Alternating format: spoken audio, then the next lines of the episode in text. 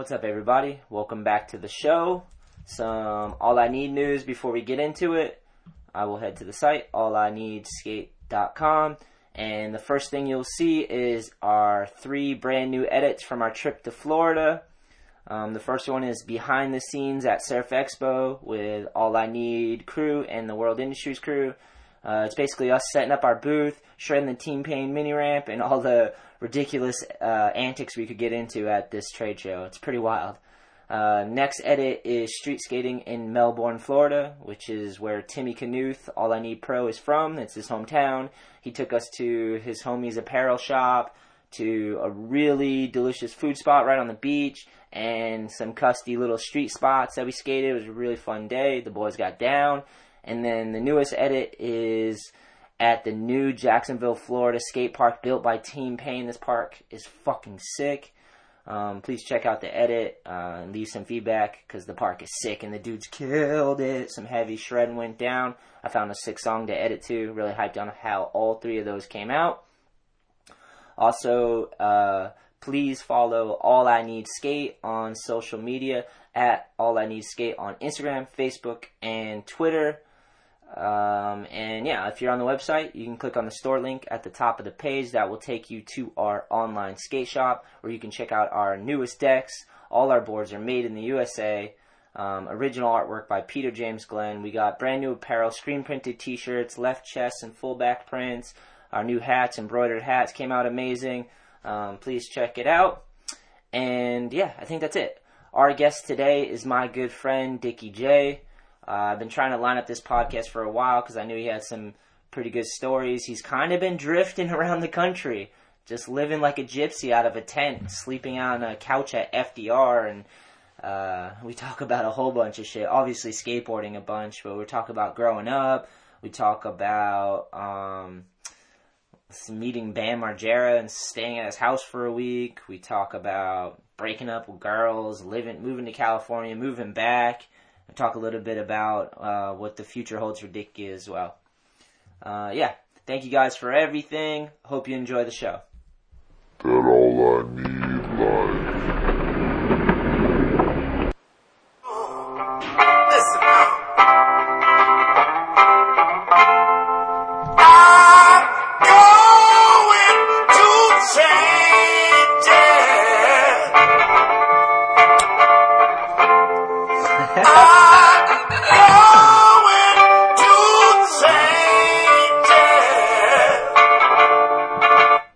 Dude, we're going to go right into the podcast. What? That was Charles Bradley performing Black Sabbath Changes. So dude, good. Yeah, when you get a chance, you should go home and, listen to that whole thing, to stop. It's on YouTube.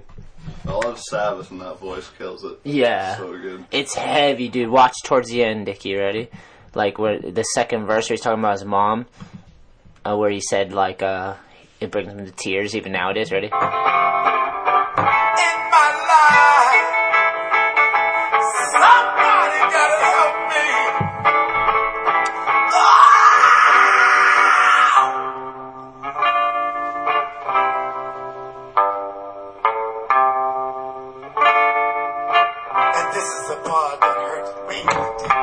Imagine being able to do this, sing how you feel, even if it's not your lyrics, but that expression says it all. It took so long on his face that he has you can see it.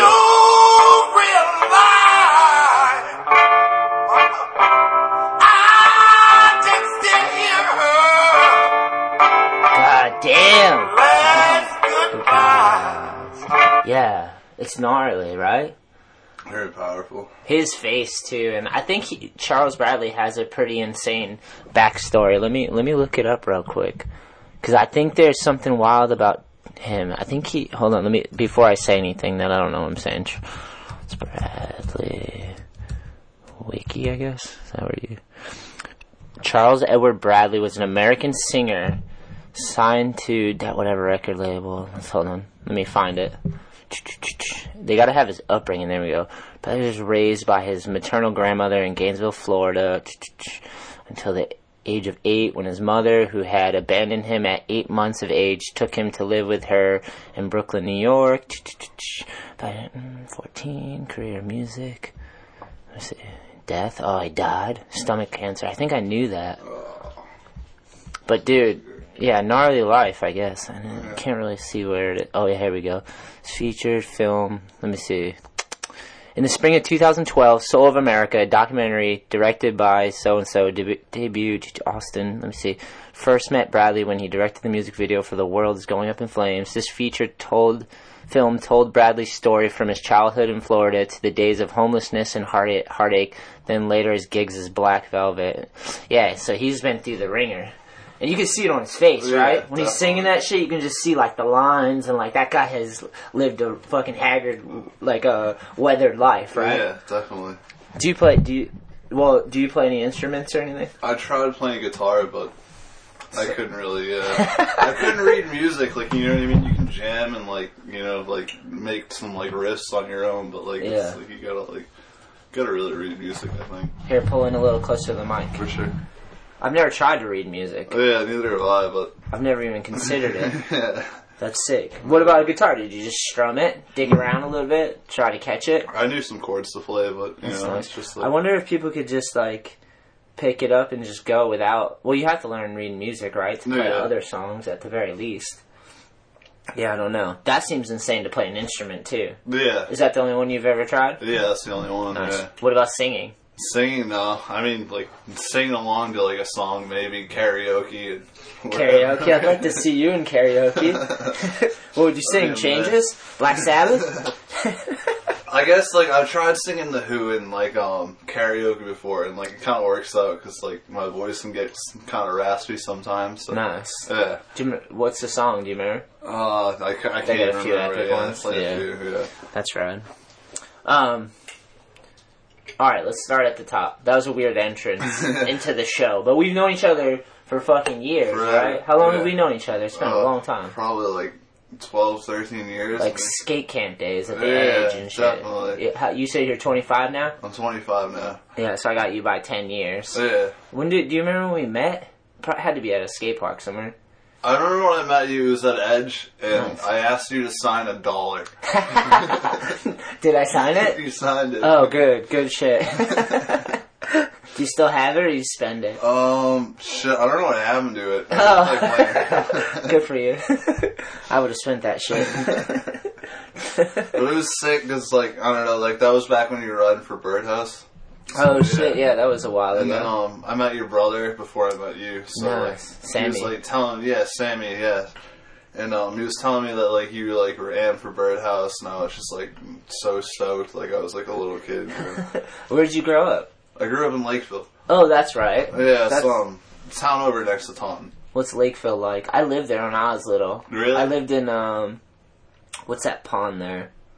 Fuck, I'm not gonna remember. Long Pond? Long Pond. Yeah, my aunt had a house there, so I lived there off and on, like, my family, like, my mom, my rocky past, so, like, my mom had a bunch of issues, and when the bottom would fall out, she'd go live with her sister, my aunt Tina, in Lakeville at Long Pond, so I spent, like, off and on there, like, fishing and just, like, trying to be chill. But that was pretty good, but I was super little. What do you think of Lakeville? Oh, shit. I mean, it's good.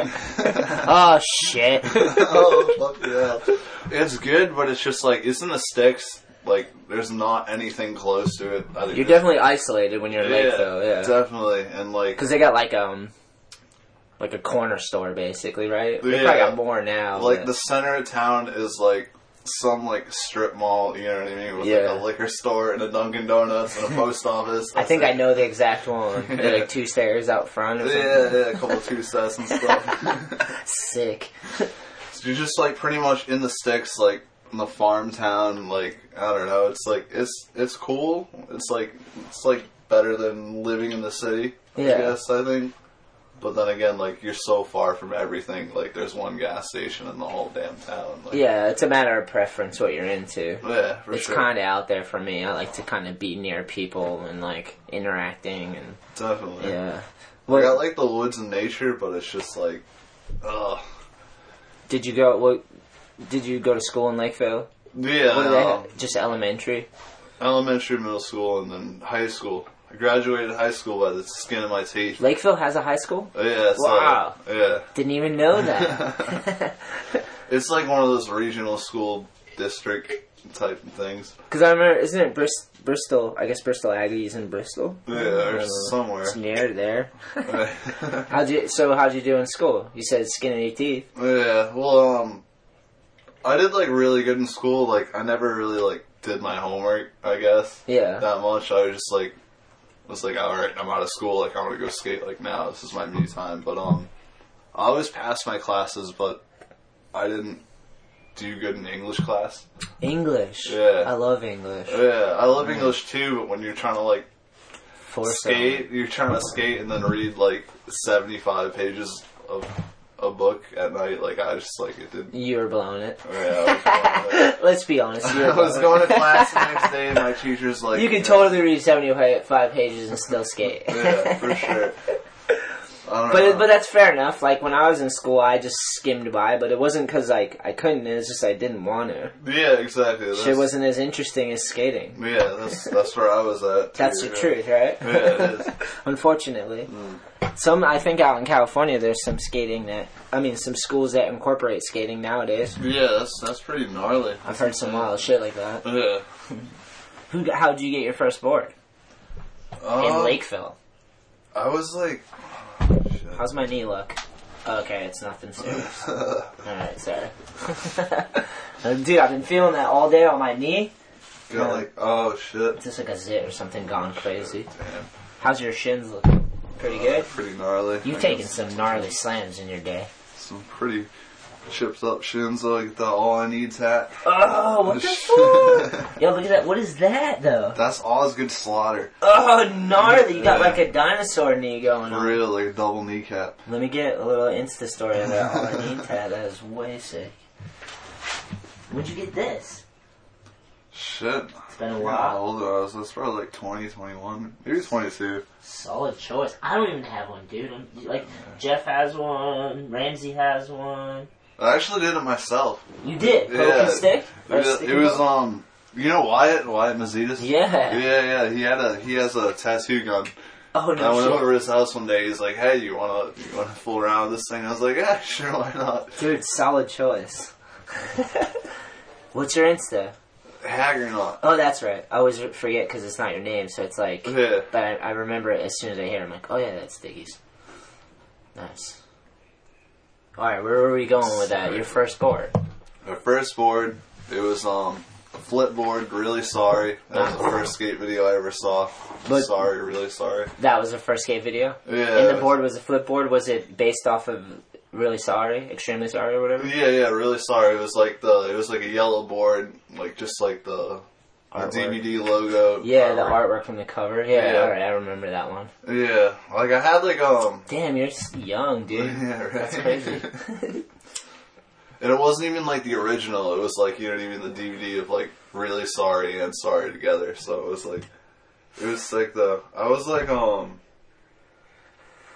was right about to turn 12. I was like 11 at the time. Nice. And like I started when I was 13. Yeah. Sweet.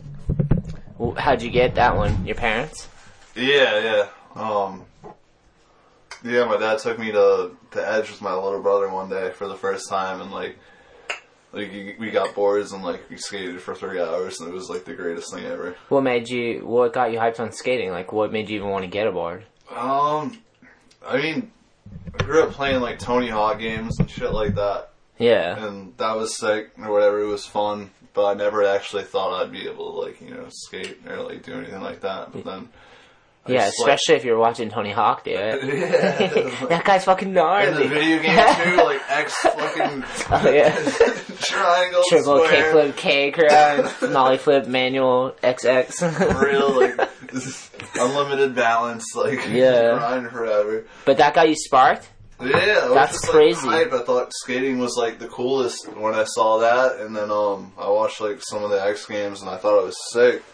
But it wasn't until like one of my hockey mates. I used to play hockey back in the day, ice hockey. Nice. Did you play for the school team or something, or just play in general? I just played in general. Yeah. Nice. It was like just find a frozen lake or something, or like. Oh, it was like a league. Oh, nice. Yeah, like a rec league. Yeah, it was like my dad grew up playing hockey too, so nice. Like I kind of wanted to do it. Any good? Yeah. You are? Yeah. You can skate? I was, yeah. Wow. Yeah. I would love to see that.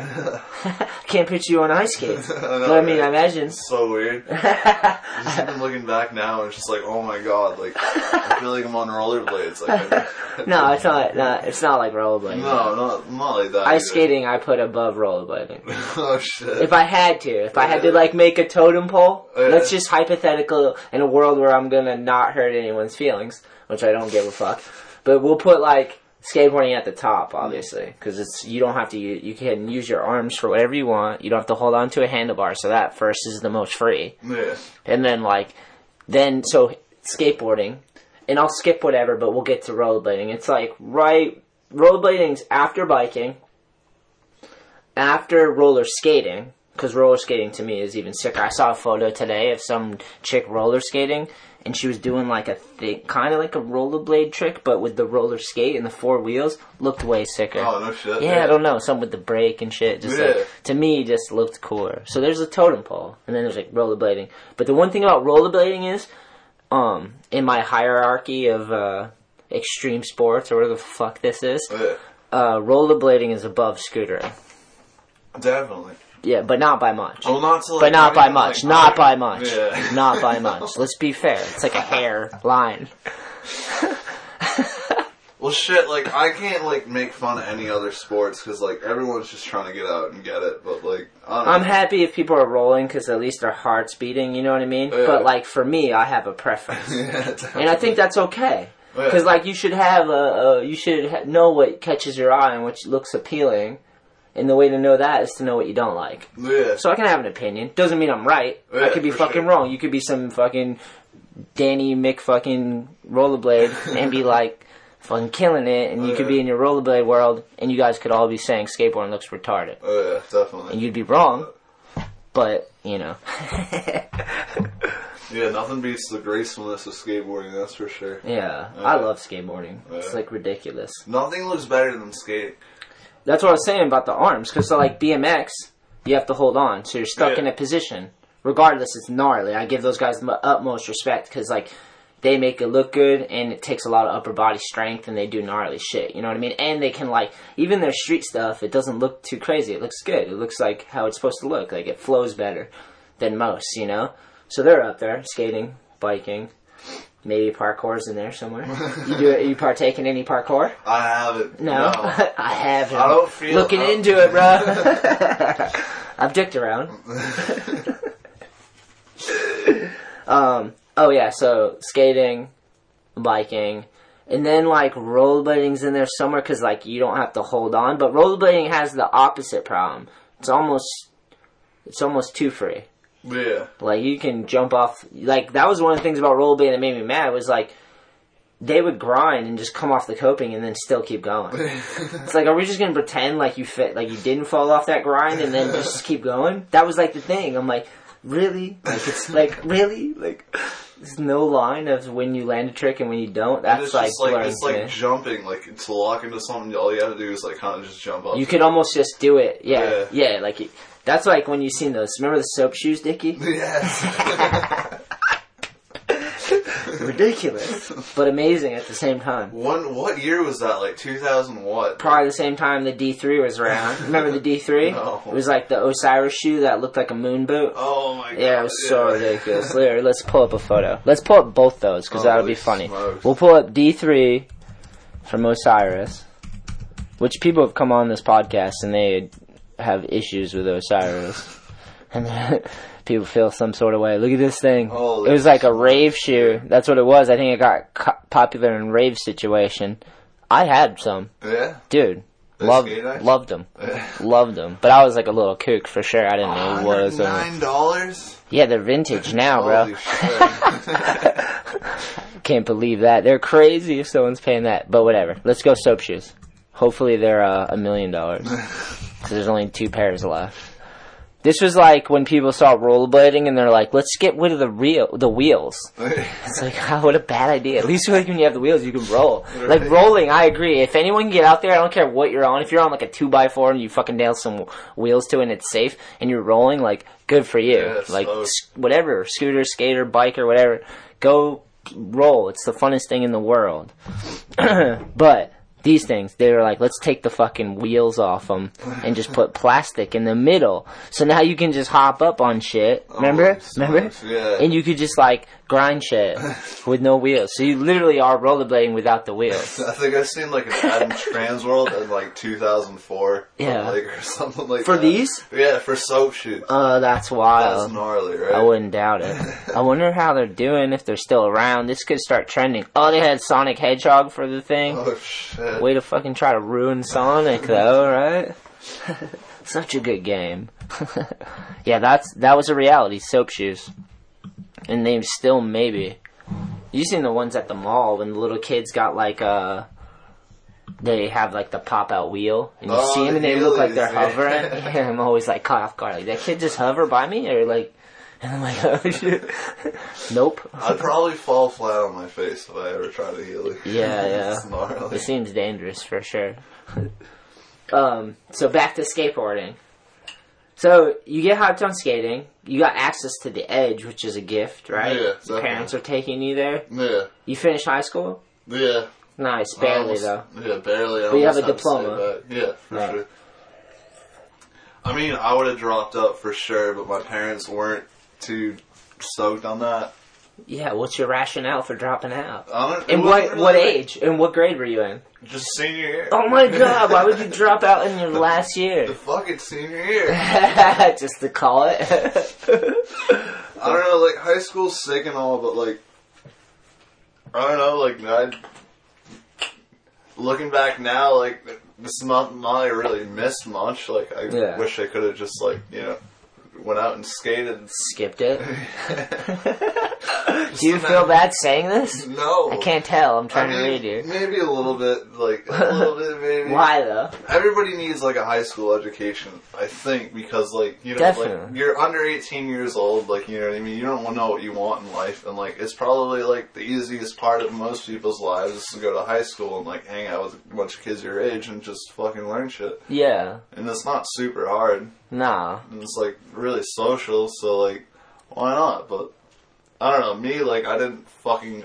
no one in my high school skated. Like, so I didn't care. Like, oh, dude, like, fucking... I drank, like, 9 beers last night, and I had my stomach pumped after the football game. Like, I didn't, like, fucking... I didn't care. Like, I was just, like... I just wanted to, like, fucking get the fuck out so I can go skate after school. Like, yeah. Fair enough. Yeah. I mean, I graduated high school. I like learning, though. Yeah, me too. Like, I love learning. Yeah. Did you go back to school? Yeah, I went to art school for a little bit, but dropped out. What was that like? Oh, fuck. No, but tell me from the beginning, like, so you decide you're going to go to art school. Did you have to ask for money or something? Well, my grandparents, my grandfather's a lawyer. And nice. Like, he always, like, he went to Harvard, like... Wow. Like, World War II. Like, he always wanted me to go to school and shit. And I was like, all right, sick, like... I kind of want to go to art school anyways, and, like, I want to make my grandfather, like, kind of happy, so... Wait, did he teach at Harvard? No, he just went to Harvard. Wow. Yeah. Sick. So, yeah, yeah, I was like, oh, shit, yeah, go to school, like, everybody would be stoked, like, I'm doing something else besides skating. Yeah. And then, because what's wrong with skating? What's wrong with skating? There's nothing wrong with skating. This goes, like... The argument of it, or not the argument, but like the realization that I was like trying to do shit to make other people happy and not myself. Yeah, I could see that. Like you go to family parties and they're like, "What are you doing with your life?" And like, you know, you're like, "I'm just skating and traveling." You're like, "I'm 23. I'm trying to figure it out." Yeah. Or 25. I'm trying to figure it out, bro. And they're all like, and like I have my cousins and like, oh, he's my oldest cousin. He's like, oh. He's fucking straight A student, gonna be an engineer. My younger brother banging rockets together, making miracles. You're my younger brother made the dean's list, and they're like, "I'm just here." Like, yeah, I just want to go skate. Like, skate trash, skate rash, bro. That's a funny conversation, though. Yeah. It's hard, like, that's a weird dynamic with the family, you know? Yeah. Because they don't really see, like, skating's going to be in the Olympics and stuff, you know what I mean? Yeah. Like, and it's, like, embraced by a lot of people. And to them, they didn't see, like, it's hard for them to see, because it's so, it was still forming. Like, skateboarding's still formative years, you know? Like, yeah. So it wasn't considered, like, I remember when I first started skating, it was considered, like, super shitty to be a skateboarder. Like, people would just, like, I had little 12-year-old girls yell shit and throw bottles at me and shit. And just like, fuck you, skateboarders! Like, I was like, what are you doing? So but, like, nowadays, it's a whole different game. It's like, everyone's like, yeah, skateboarding. See, my thing is, like,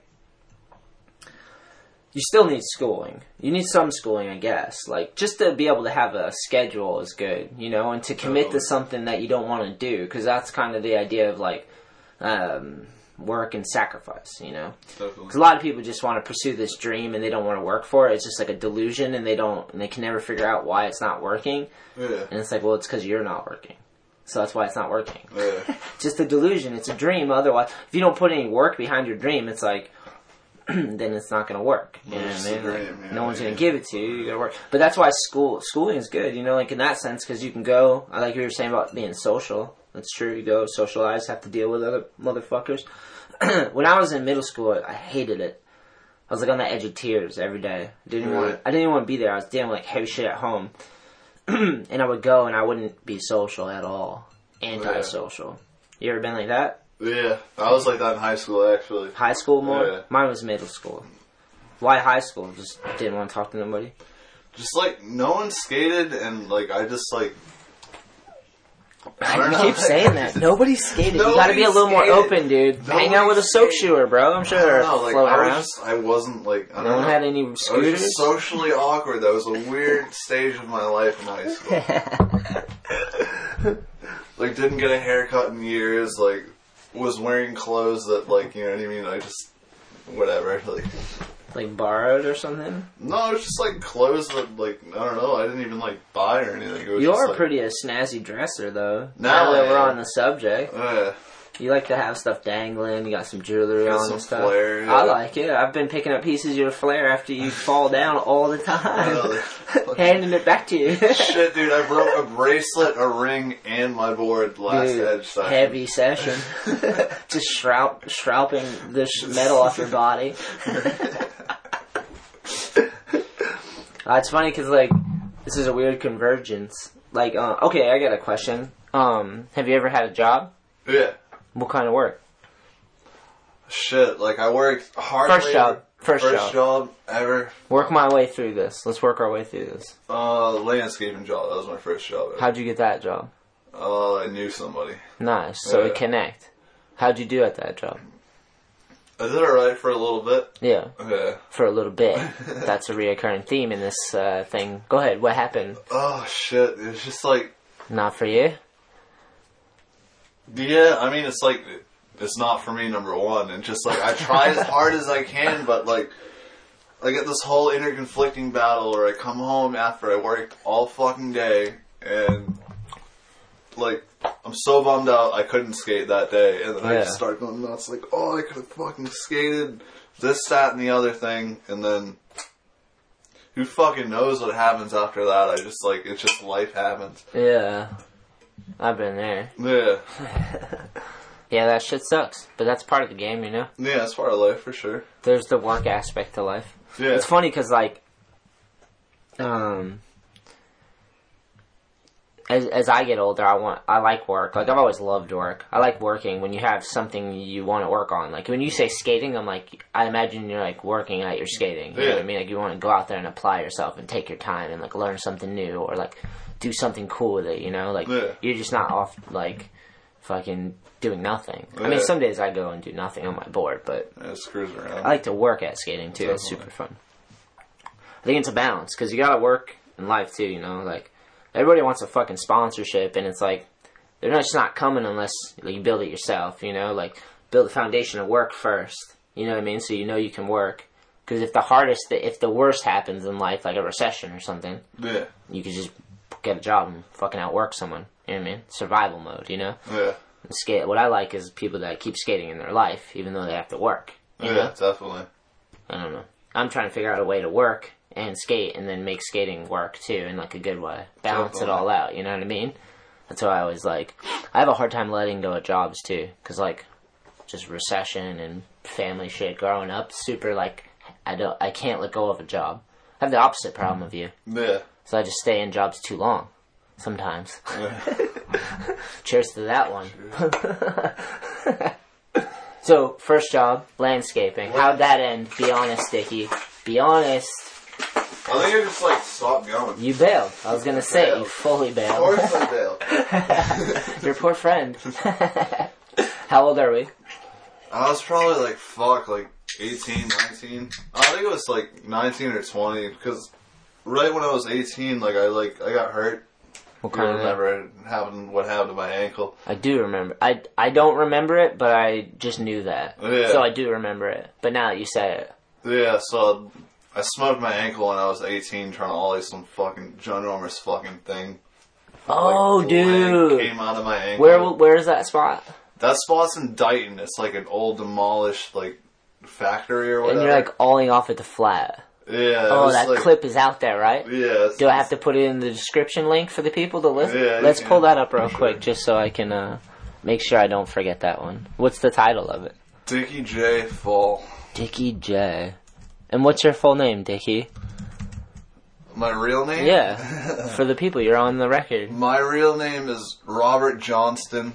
I got the nickname Dickie because there were two Robs in the group. Oh, you're a double Rob. Yeah, there was two Robs, so someone would say, "Hey, Rob," and like we'd both look over, and like one of the kids, Adam Oliveira, he used to skate. I don't know if you remember him. I know the name. Yeah, he was like, dude, like fucking.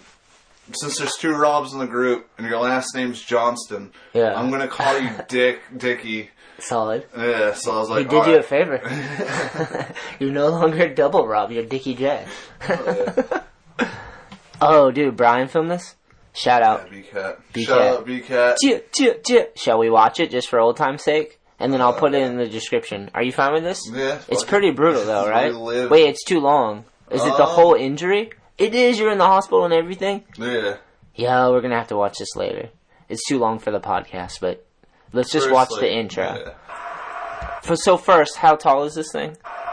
Oh, it's fucking tall, dude. What would you say, though? It looks pretty fucking tall. 12, 13 feet maybe? Oh my goodness. I don't know. Yeah, that looks about that. And you had tried this before or no? This is the first time me going and trying it. Did B-Cat show you the spot? We all found this spot. It was just like another foundation spot. To be fair, it's not really a spot. It's just a 12-foot drop. Yeah, well, I mean, it's like there's other shit around. And okay. I think Nick Aldley got a clip at the same spot there. Oh, sick! Did like a little nose manual nollie flip out on. Nick's legendary. Yeah, fuck yeah. All right, let's see how this goes. Not good, right? We know. Oh, you look so young and dapper right here, though. Hold on. Oh my god. Is that a gap? It is a gap. Yeah. So, is this still skatable? Yeah. Wow. I don't want to watch it, but... Oh!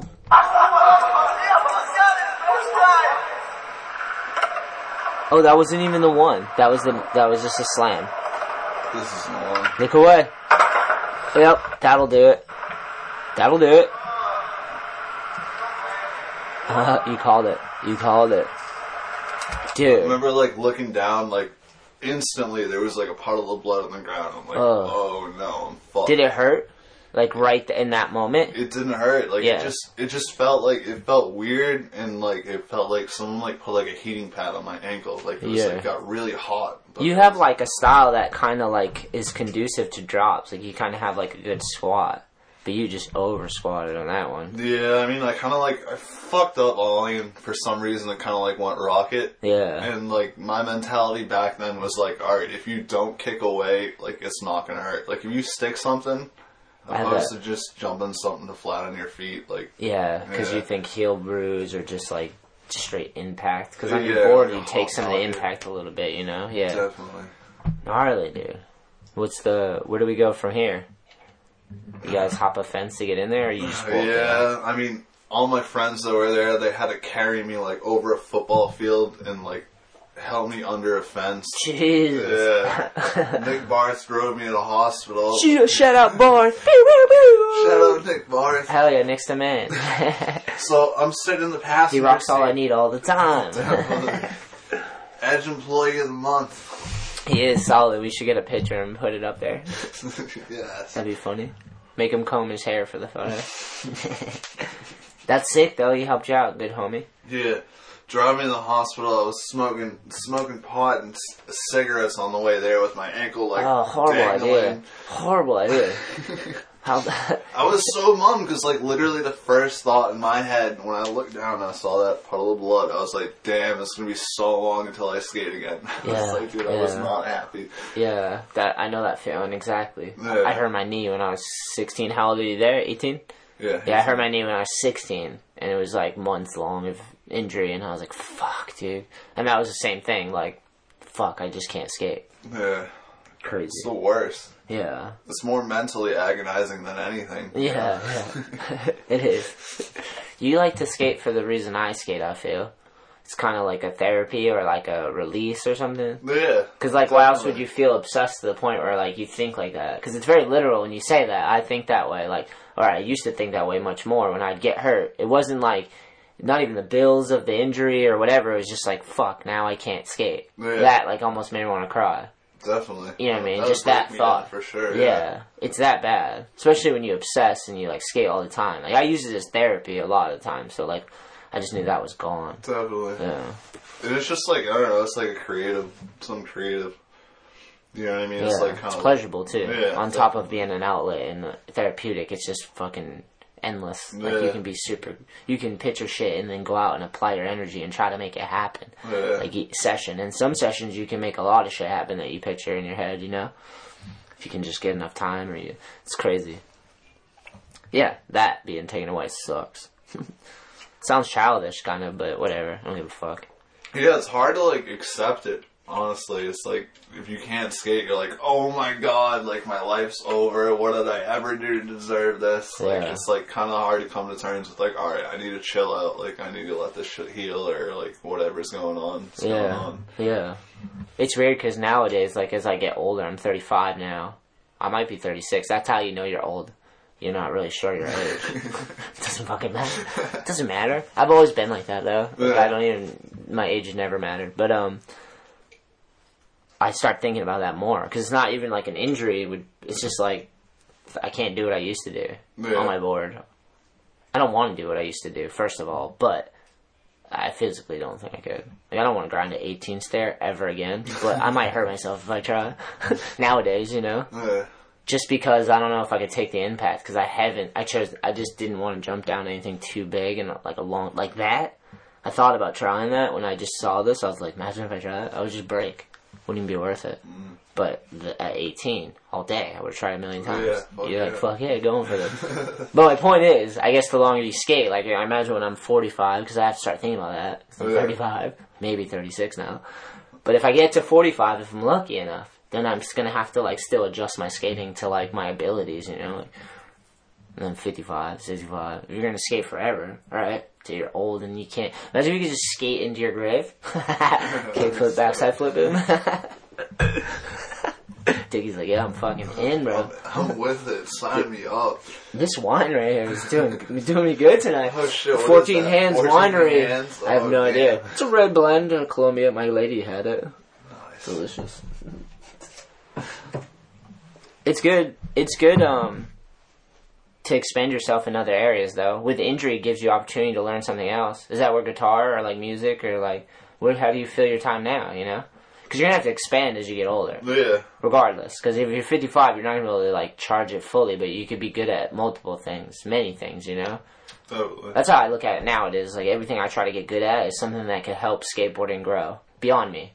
Because I'm like, alright, now if I just help skateboarding grow, it'll be sick. I'll still get to do skateboarding stuff. So I'm always filming, shooting photos, or, like, working on catalog stuff, or, like, emails and shipping stuff, or, like, team stuff, making sure everything's organized, and, like, reaching out to artists. Like, all these things that I'm working with skateboarders on helping skateboarding grow. It's more like, and it's cool, but then I get those days where I'm like, fuck, dude, I haven't skated in like a week. Like, how did this happen? You know, and I'm all pent up, and I'm like, I need to fucking skate. Like, like, why am I even doing all this if I don't fucking skate?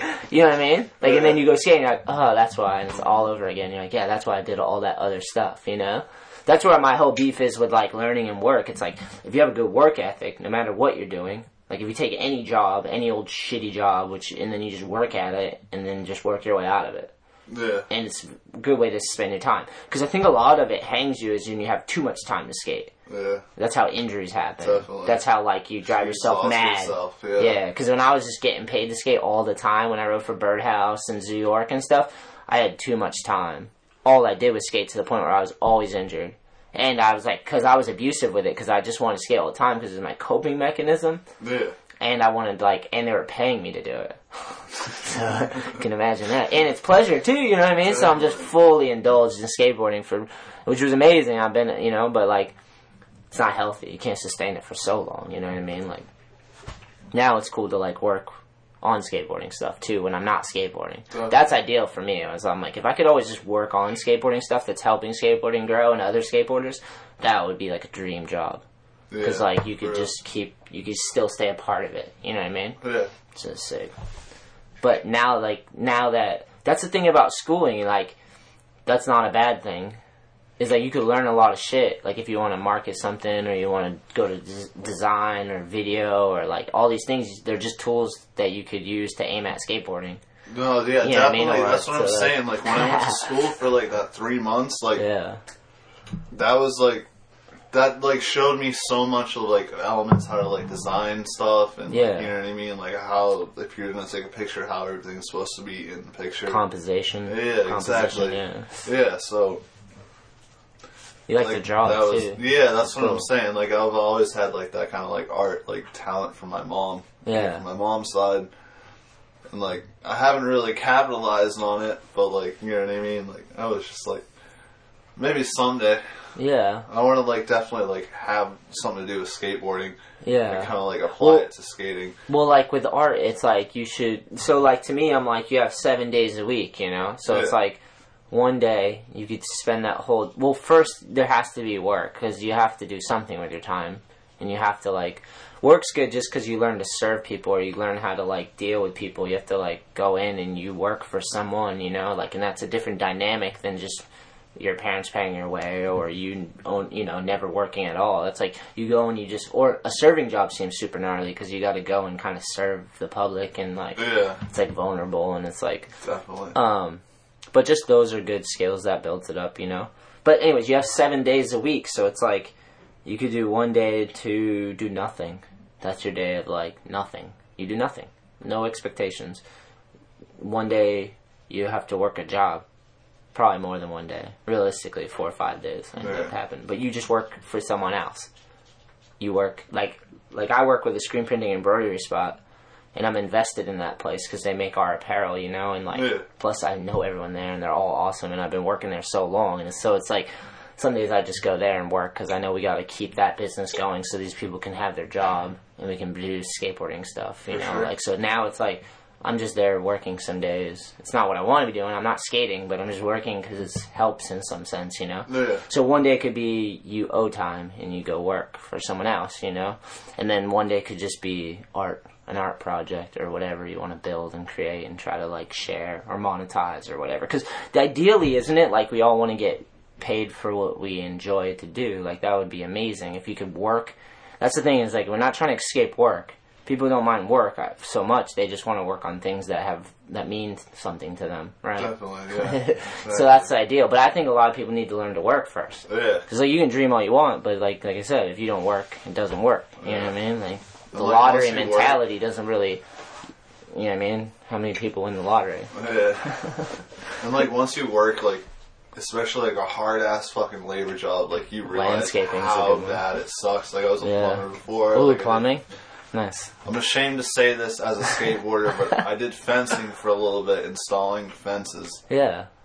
Oh, so it's kind of like we hop fences. Yeah, we hop fences. What am I doing building a fucking... Yeah, but a fence is practical. Hell, you need a fence for like a yard. You want to keep like coyotes out or something. Yeah, or I know, like... but still, we're skateboarders. Fucking hell.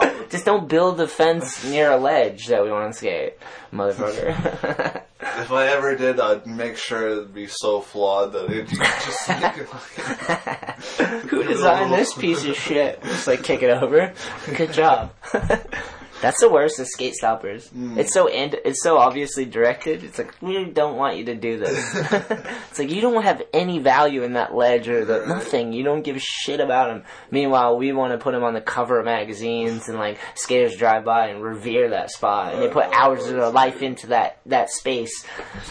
They're breaking their necks, like looking. Oh, jeez. Yeah. Look at that fucking ledge. Yeah, I've been thinking a lot about spaces, as weird as that sounds. I feel like we're the right people to have this conversation. Yeah. I like a space, you know, like I've been thinking about, I was writing online about, like, should I start an all I need skate and apparel shop, you know, and I got a bunch of positive feedback, you know. But the reason why I would want to do it is because I was thinking about the space. I was like, it'd be sick to create one job for a skateboarder. At first it would have to be me, probably, because I'd have to, like, get the shop up and going, you know, so... Right. If I could get it up and going where it could be one job for a skateboarder, that'd be sick. And then you'd know. But more importantly, I was just thinking about a space. How sick it would be to have a room where you can kind of curate the whole space. Yeah, you can create like everything. Like put the brands in you want, the walls. Like you could fucking make that space your own, you know, to just work. It's like when you walk into like an art gallery or something and you see this person and they just working away in their art gallery and they have all their paintings. You know, to be able to do that and then have people come and maybe purchase enough that you could keep that lights on and keep creating is fucking amazing to me, you know what I mean? Same with skating. I'm like, that's kind of how I look at shops, like skate shops or like an apparel shop. Because the way I thought of it, it would be more of an apparel shop, but with like a skate side of it, you know? Like, we'd have a wall, a board wall. Yeah. We'd have a display case with trucks and wheels and the whole thing, you know? But then we'd have, like, the front of the store apparel, you know, keep it clean and all that stuff. So, but I was just thinking about how to design the space. Like, that's a cool thing to do, you know? Yeah. And that's probably, I would have learned more about that in schooling if I gave a shit when I was younger. But that's the thing about schooling is, like, they get you into school and they're trying to teach you and shit. Excuse me. But, like, no one knows what the very seldomly does anyone know what they want to do at 18 and have the drive and purpose and have had the work ethic. You need to have experience to find out what you want to do. Exactly. Like, you know what I mean? Like, you got to live life a little bit. Like, you were saying, like, how the fuck, like, I got to go figure shit out. Like, I got to go see what the fuck I'm made out of and what I actually believe. And that takes, like, travel. It takes getting lost, which is a good segue into fucking your adventures into FDR there. Do you want to take over? Do you want to go into this? How does this come to be? Where's the idea? Spark it. So in the last 6 months, I lived at FDR Skate Park. 6 months? Nice. It was probably like 4 or 5. I've been home for like a month or so, so it's like kind of... About 5 months, we'll say. Nice. Where did the idea come from? Well, this all goes back to when I was in California. I moved to California for like 2 years. That's right. Where'd you go in California? Southern California, Costa Mesa. Nice. I've been to Costa Mesa. Yeah, it's a cool spot. Lived in Long Beach for a while. That's what's up. Yeah. I like San Pedro, too. Yeah. Sick spot with all the shipping containers on the mountain and stuff. Did you go in the industrial zone there? So wild. You ever skate that spot that has all the graffiti? Yeah. The one by the water. Yeah. Sunken City, it's called. Sunken City. Yeah, that's a trip. Oh, that's sick you went there, Dickie. So how'd you make your way out to Cali? So, Nice. Fucking hell. I was dating this chick for a long time, and, like, I always, like, wanted to go out there while I was dating her, and then we ended up breaking up. And she lived out there? No, she lived here. Oh, you just wanted to take her to California? No, I just wanted to go. Nice. I got kind of, like, you know... But you had a lady. War of the Worlds, and I had a lady, but I always wanted to go out there, so we ended up breaking up, and I was like living like a hermit for a little bit. Nice. So wait, out in Cali? Out here. This is before I left. Yeah. So what do you mean hermit though? Break it down. I don't know. Like she just made me feel like such trash after the breakup, or because of it all. Like I was kind of like afraid. Like I wasn't afraid, but I didn't want to fucking go out. I didn't want to do anything. You know what I mean? Yeah. I've been there. Yeah. So, fucking mean, shit happens, but I was so hermit as in, like, a shut-in. Yeah. You're just kind of heartbroken. Yeah. Shit sucked. Yeah, I don't want to, like, fucking... Yeah. Go out and talk to anybody. I just, like, felt like shit about myself and, like, this, that, and the other thing, but that's not even a fucking... Well, I've been there. I had a breakup. Shit sucked. Yeah. It wasn't mutual. I still wanted to go on. Mm. I got broken up with. Cried. Like a bitch. Well, stings. Still stings. You think about it, you're like, God. I'm kind of over it now. It's been a while. Yeah. And I've, like, lived a lot of fucking gnarly shit, so I'm just like, oh. It's in the past. But like, the idea of it, a breakup's still kind of sappy. That's why they make movies and you can remember it and you're like, oh, yeah, I remember that feeling. Yeah, it's like, you can relate to people through that. Not it's cool to, like, feel that deeply about something that you can get, like, so upset about it. Like, I don't know, it's like... Yeah, like skating. Yeah, like, exactly. Fucking fuck, what can I do? Did it yesterday. Yeah. So break up, but you're shut-in. What pulls you out? So we started like talking again after we broke up, and then mistake, friend. Yeah, you got sucked back in, bro. I got sucked back in. God damn it, Dickie. I found out like a week later she was banging some dude. God damn it, friends with. And, like, I swear that morning, like, I packed all my shit up, and I was like, today's the day. Like, I'm leaving. I packed my shit up at, like, fucking 10 o'clock in the morning, and I was at the airport by, like, fucking 4 o'clock. Fucking, I'll take a high five for that. Fuck yeah, it's called self-respect. Yeah. It's hard to learn that, though, because, like, when you care about someone, and I've been through something similar where you, like, you don't want to believe that they could do that. And then you talk yourself into it. You're like, on the fence. It's psychotic. When you're really young, you're like, oh, what the fuck? You know, because you love that person. You can't believe they do that. And then you got to make a decision. Some people don't make that decision. Oh, yeah. At least you got packed up and went. Yeah. I mean, it took fucking 3,000 miles, but, you know, finally fucking over. Lesson learned. Lesson learned. Fuck her. You bastard. Mm-hmm. JK. Fucking hell. But that's part of life. That's a good lesson. Valuable. For sure. Everybody needs that lesson. Because that helps you realize, like, hey, do I want to take on a relationship? Because it's really heavy. Yeah. You know what I mean? And things can go sour. Yeah. So it's like, if you do find someone worth investing your time into after that, then it's like, yeah, I kind of still believe in love, I guess. Yeah, you know? For sure. Someone has to help in that. It has to be reciprocal. For sure. Nice. And? So, I mean, I got to Cali, go to school... That was fucking lame. So you left the East Coast and went to Cali after the breakup. And fucking... Well, it was like a kind of a long fucking drawn-out bullshit, but like... Nice. That's how we like it. It's painful, long. Let that sink in. Like the East Coast itself. The East Coast winter. Like, yeah, we were just talking about on the way here. Mm. The winter.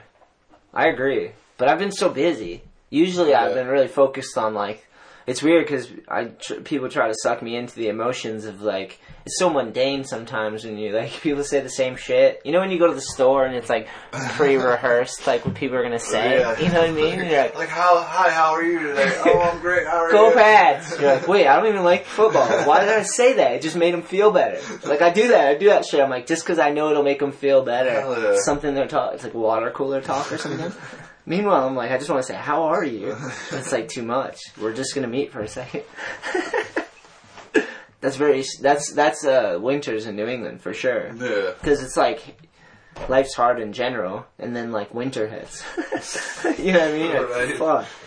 Gets kind of gloomy. Oh, it's just like say goodbye to the sun. Say hello to like a space heater. And are you writing a song right now?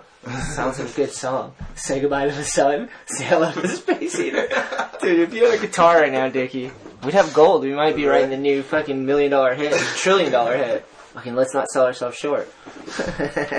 Just throw something together with my illiterate music skills.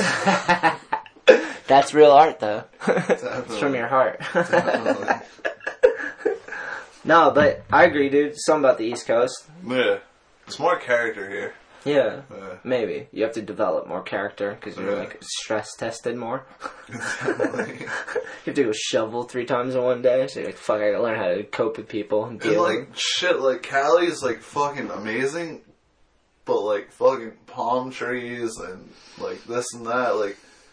I don't know, like, it's sick. I love the footage that comes out of Cali, but, like, when there's other, like, places with, like, more harsh, like, environments. Oh, aesthetically? Aesthetically, yeah, it's gnarlier. Yeah, I like weathered stuff. Yeah. Like, even, like, you think down south to Atlanta, down south, Georgia, even Texas, Florida. It's all kind of weathered in, like, a warm way. Yeah. Unlike California. California is, like, such perfect temperature that, like, everything's, like... It stays perfect. Yeah. It's, like, bright red curves. It's, like, industrial zones, but they haven't been used. They look factory brand new. Like, whereas you come, like, on down south or on the East Coast, it's like the factory areas and shit look weathered and the cracks and fucking everything's changing all the time. All right. It's just crust, right? East Coast crust. The crustiest. Yeah. Yeah, I agree with that much. I don't. The California stuff looks cool though. Like you can do like a lot harder tricks at some of those spots because there's no crack and there's like perfect run up and you just like. It's like a skate park almost at times, you know? There's different... California's so big, though. If you go up north, it's fucking sick. Oh, it's like more like East Coast. It's completely different. Yeah, yeah. Exactly. Like, yeah, because you were down in Southern California. Yeah, I went up to fucking... Like, you did? San Fran. So you got into some sketchiness? Yeah, like, dude, those, like, dude, bombing hills in San Fran is, like, the craziest thing you'll, like... Dude, it's wild. It's wild. It's wild. It's so fun. It's sketchy, like, you really think you're gonna get hurt, or, like, try to get through car lights. Die, dude. You're fucking hauling ass down the street, dude. Holy shit, dude. And the homelessness is ridiculous. Yeah. It's like, god damn. I've been in some parts there that had, like, Tent City. I mean, I guess Southern California, too, had, like, that Tent City. Oh, Skid Row. Skid Row. And, like, Skid Row, too. Yeah, that shit's gnarly. It's a different level. Yeah. It's a certain level of grime in SF, though. It's like no particular. It's like nowhere else in the world. Right. They have their very own distinct griminess, but they also have everything. It's, I guess that's the city, you know. Like New York has that too, you know. Yeah. Why'd you go up? How'd you get up north? You just lurk up there. So what happened was when I was out in Cali, I was there for a year, worked a couple jobs, went to school, all this bullshit, and then like what kind of jobs? I worked at Jack in the Box. Gnarly. There you go, serving the public. The worst fucking job I ever had. I mean, it was money though, but like the way I look at it, I was like getting extra money to buy shit that I didn't need. So like, it was weird. Now we're at a skate shop. Why was it so bad though? Was it just that, like just the working with having to serve people? You're wearing some dumb visor hat with some fucking... I'm not a fan of visors. Right off the bat. Fucking... If anybody else likes visors out there, sorry to offend you. Jeff likes them. Jeff. I have this debate with him all the time. I don't care if other people wear his visors. I just don't want to wear them. I'm not wearing a fucking visor, dude. That's fine. I don't want to. Like, I will if I had to. If it came down to, like, I have no other job... I'm going to go wear that visor. Just so I can survive. I'll work myself out of that job. We'll figure out how to run that place smoothly. It'll be a great job. Yeah. But if there's other jobs without visors, let's go towards those. It was the fucking worst, dude. Visor, fucking, some dumb fucking t-shirt that was way too big for me. And, like, you're, like, fucking making fucking tacos and curly fries. Like, that's the worst. Could you do it, though? Yeah, I mean... How long did you do it for? It sucked. I don't know, like 2-3 months. That's not bad. Yeah. Did they fire you? Or did you just quit? I mean, I just stopped showing up. Yeah. Do you think you were missed? What? Were you missed? No. You don't think so? Hell no. You weren't working hard enough. If you were working super hard, they'd be like, damn, we need to pay him more. Right? I imagine. Maybe. So, more jobs? So I did that and fucking... I worked at a skate shop, too. Oh, sick. What job? It was a shop called Legends. They have... Nice, I've heard of it. Yeah? In Whittier? They actually have 5 stores. Amazing. Yeah. Did you work hard at that job? Yeah. Sick. Seems like a job worth... Like, that you would catch your attention. Yeah. Not like that the other one's I was not, actually, but... like... Yeah, I was really stoked on it. That's sick. Yeah, it was How'd you get that one? Because, my homie BZ, he got a job there. Brian Zalandi. He got a job there. Lakeville as well? Yeah. Or Milford. Milford, right there. Yeah. Is Milford near Lakeville? Did I just make that up? No, it's more north, but he moved down here, like, when he was, like, 16, 17 or something. Nice. Yeah. So he got you the job? Yeah, pretty much he he introduced me to the boss man, and just started working like right after. Nice. How'd you like working in a skate shop? It was sick. Yeah? It was stoked. Just meeting skateboarders all day? That's what I think about having a space. Is like I get to meet a bunch of people that are coming in that are either psyched on fashion and apparel or skateboarding. And those are things that I love as well. So it'd be cool to meet those people in your own space. Definitely. That'd be kind of sick, you know? Yeah. Like talk about cool stuff. That's cool. How long did you do that for? Ooh. I'd say like almost a year. Nice. Yeah. Solid. Almost a year. Solid. Almost. It's 11 months plus a couple days or something. Yeah. Nice. What's after that? Well, what happened was... I like how you start your stories like that. Well, what happened was... Call me on that. I'm sorry. You're 25, dude. You have it together as much as I could expect. Fucking hell. I don't even remember where I was at 25. It was 10 years ago. That's like a lifetime. I think about how much shit I've done in 10 years. Dude, I get lost after one day. Like, I'm like, where the fuck am I? I'm like, where did I skate the other day? Like, yeah, exactly. Like, I think I just had that conversation earlier. I think I skated yesterday. It could have been today. But I felt like yesterday it is. Okay, so what happened was... So, the apartment that I was living at, the roommate said, the lease is ending in March, not May. You have 2 weeks to figure out what you're doing, get your shit, and get out. Fuck you, man. I was like, oh shit, 2 weeks. I was like, alright, hold on, let me think about this. I moved to California to skate. Yeah. Because, like, the pilgrimage, you know what I'm saying? Like, I've done it. Yeah. Yeah. You go because you watched it in videos all winter long, and you've seen it in magazines, and you know the industry was out there. Yeah. It's kind of different nowadays. That's where it all began. But growing up, that's where it was. Yeah. Yeah. For sure. Because nowadays, skating's everywhere, and everyone is their own thing. Yeah. Yeah.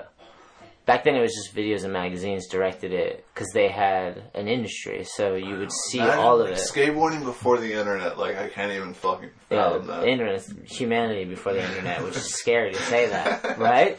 Right? Right. I forgot what day it is. I'm lost in time. Right. Scary. Oh, I wonder if we can actually survive off, like, without the internet. That would be the greatest thing ever. Would society crash, though? Fuck out of me. Would society crash if the internet goes down? Most definitely. You think so? Because, like, a lot of shit's connected to the internet nowadays, right? Like, imagine our currency. Everything's, like, online banking, online this and that and the other thing. Like, holy all those people that stockpiled guns and food, those, like, people they had shows that called them extremists, they're just, like, perfectly rational. Like, they were really on point. Need to make friends with some of those people. Totally. You have, what, like 60 guns? And you hide in a bunker in Idaho? Oh, I'm Anthony. Let's be friends. What are you into? You got any potatoes? He's just like, I got a bag of fucking soap shoes. That's all we're going to do in this bunker. Fuck. Shit. And they fly around. Oh, fucking hell. Why is the internet scary? I don't know what it just does. It's like...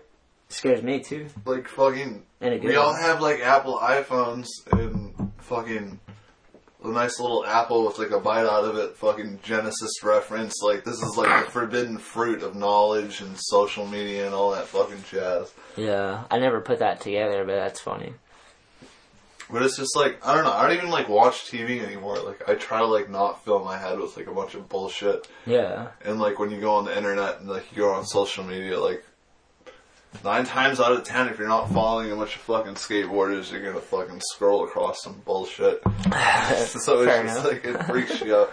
You smoke a little weed and like, you're looking like through your phone, you're like, oh my god, what am I fucking looking at? Like, it gets heavy. There's some crazy shit out there. Definitely. I'll scroll like hashtags though, and I see a lot of epic shit though. Yeah. It's just the problem with like staying on the internet all the time is like, it's almost like you can get whatever you want. Because like, the internet's just like little bubbles. You can find your own little space and like have your own little audience and whatever, you know? Like everyone can do that, you know? Yeah. Through their social media, you know? So it's cool to step outside of that and see some sick shit. It's weird because I think what we're doing is like an artificial life in that sense because we're like, you can go into the internet and you can fucking check out any version of life almost. Everyone's connected to the internet. Yeah. And everyone can use it to express themselves. So it's almost like... it's not your real life. You know what I mean? Exactly. Like, real life is what we're doing right now, where I'm in your fucking face, bro. DJ Trump. No. But people argue over the internet all the time. Yeah. They're fucking offended. It's like, why They're do offended. You offended me with your emoji, you son of a bitch. Fucking hell. How many exclamation point marks? That means you're pissed. He's yelling. Why are you yelling? That's the funny one. You get it. Why are you yelling? It's like, it was just capital by accident. It wasn't yelling. All caps Wednesday. It's crazy. It's crazy. It's a tool. I look at it as a tool. Yeah. All of them are tools. It's like fire. Some people are going to burn shit down. Some people are going to, like, cook meat and share it. Yeah. You know what I mean? And everything in between. Same with the internet. It's like, you can use it to be super vain, stay in your own little bubble, or you can use it to have conversations and meet people, or you can use it to fucking share your art or your skating, or, like, find a way to monetize that thing through connecting with communities. People that are passionate and want to support each other. My whole thing is, I'm like, imagine if the economy turned around. Like, before the recession, I read a stat, and it may be wrong, but it was like, it's so all these numbers are so modest compared to the billions and trillions they spend on warfare and killing people. Yeah. Keep that in mind.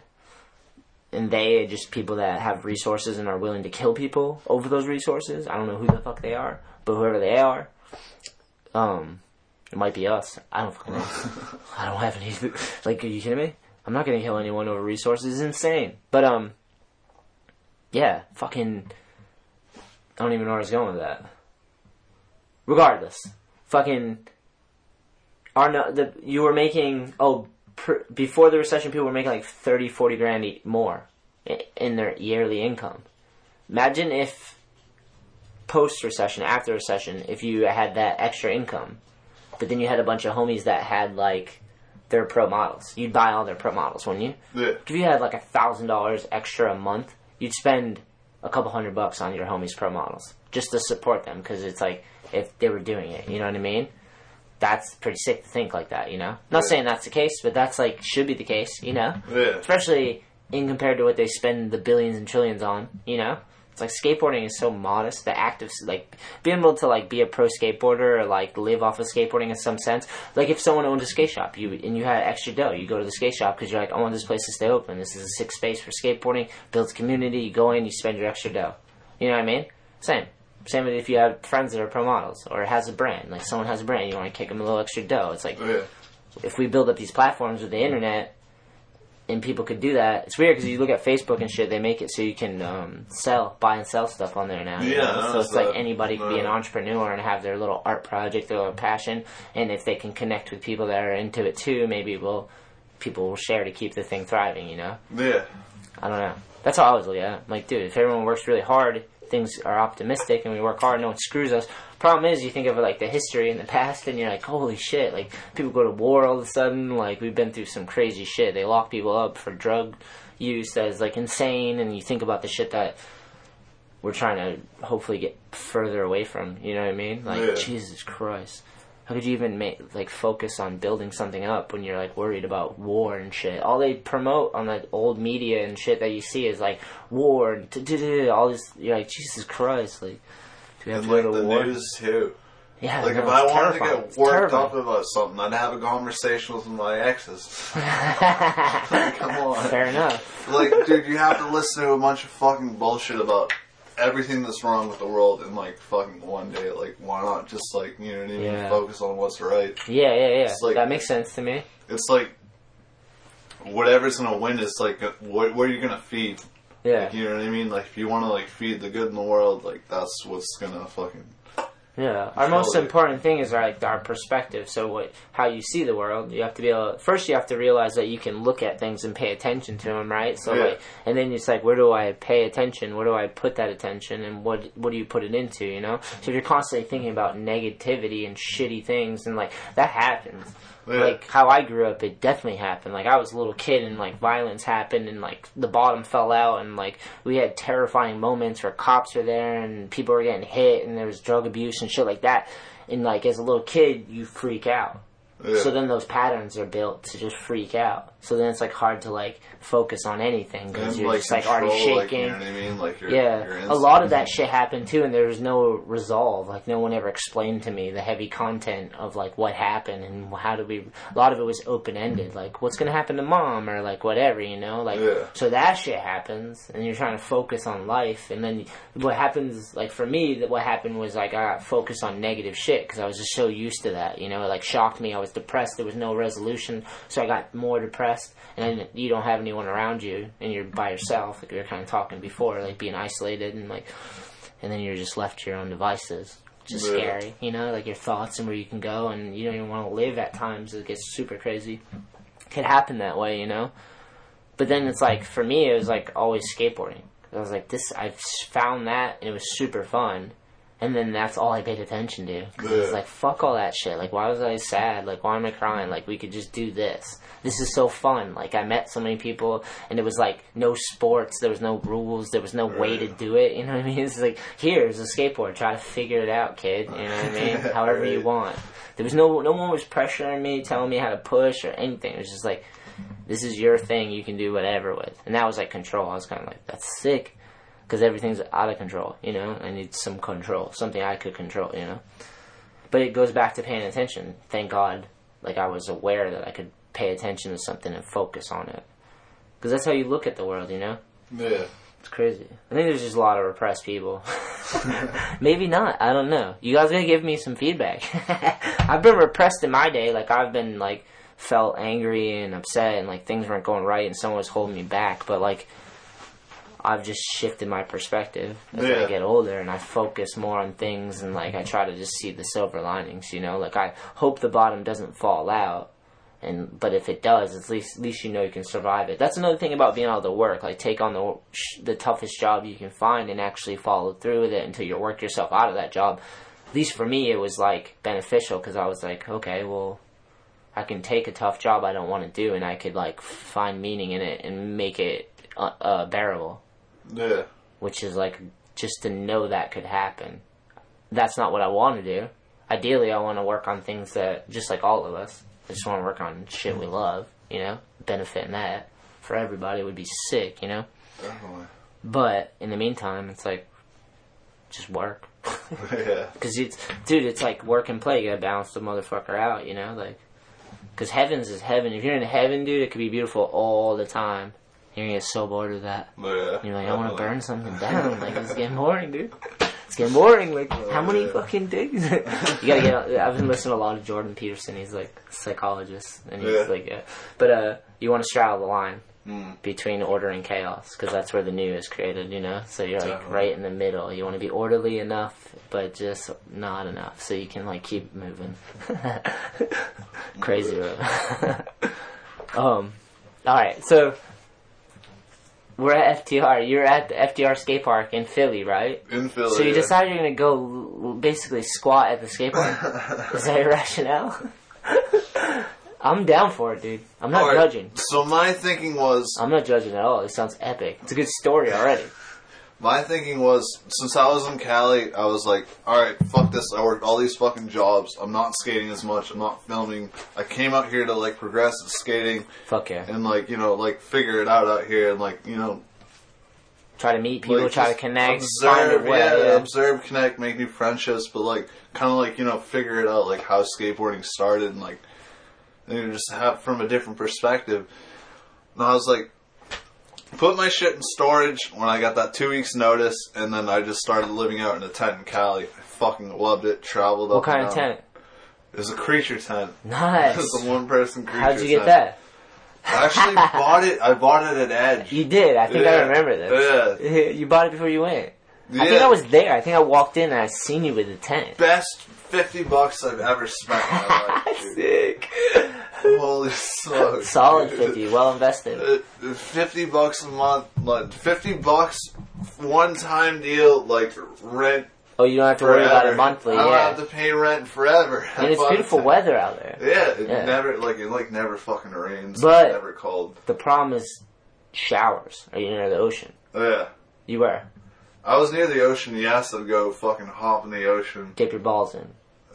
You got to get salt off you by getting salt on you. I'd go fucking I'd go to jacuzzis. I'd sneak into apartment complexes sometimes. Nice. Or, like, I'd go to, like, one where my friend lives at. I'm like, yo, I call him up and be like, dude, I'm using your jacuzzi right now. Got some fungus down in the crotch area. And some 10-foot, too. 10-foot is like athlete's foot, but it just smells terrible. I'm still trying to get rid of mine from FDR. Oh, tough, dude. You gotta switch the fucking socks up or something, bro. When you watch Forrest Gump, they, like, Lieutenant Dan comes on. He stresses his socks, bro. Be sure to change your socks. Like, it's not a fucking lie, Lieutenant Dan. Lieutenant Dan! You called us a storm! He's up on the mast, like, having it out with God in the storm. Dude, Forrest Gump's one of my top three favorites. Dude, it's the best movie. For real. One of my favorites, too. So, first let me say, awesome. Tenting in California, not mad at it. Not mad at it at all. You're out there, you're skating, you're free, there's no bills, you're a little grimy, as long as you can wash your balls off. I love it. And you're skating, you're not hurting anyone. Nope. You're just a man on his own. Cheers. Cheers to that. But... As all good things have to come to an end. How does this chapter? So I left California because, like, I wanted a car. Fair enough. This and that. I wanted to come say hi to my family. I haven't seen them in like 2 years. Say hi to my friends. Not really. See what's up. And I actually had a warrant for my arrest in Massachusetts hanging over my head because when I left, when I found out my ex was fucking that dude. Packed up my shit and left. I was actually on probation for the dumbest shit ever. I kicked down my younger brother's door when we got into a fight. Anger issues. Anger issues. God, a little bit. So I was on probation for a year. I got through like 10 months out of it. And fucking I left. So next thing you know, I have a warrant up for my arrest. I'm over there for 2 years fucking gallivanting, having a great fucking time. And I was like, alright, I want to get a car, my license expired. Like, I'm going to go home and take care of some fucking bullshit. Yeah, like, so, the way I look at it is you went to fully live the skateboarding life out of a tent. Yeah. And while you did that, you left the other side of you to decay a bit. A little bit. And you have to come back and clean up your mess a little. Because you did leave your other life and went to this, like, skateboarding, egalitarian lifestyle. Nomad. That's alright. I've been there. Fuck yeah. I was sponsored, so, like, I just did that, and someone paid for it, luckily, at that time, you know? And I just fucking mobbed out skateboard life. So sick. Fuck yeah. I definitely let other aspects of my life neglect, though.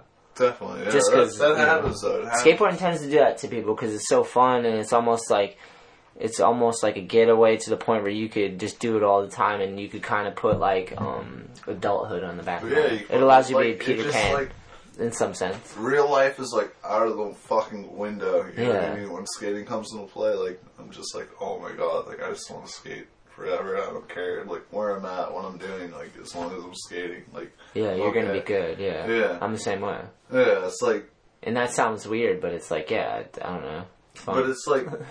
I only know that now because, like, I've, like, figured out what I don't like, you know, like, as you were saying before, like, it's like, I just want to be skating, like, I'm contributing to skating somehow, some way, and, like, yeah, so it's just, like, well, you gotta go out there and you gotta fucking figure it out, you gotta go make a mess of shit, and then you can come back and be like, alright, now it's worth cleaning up, or something. For sure.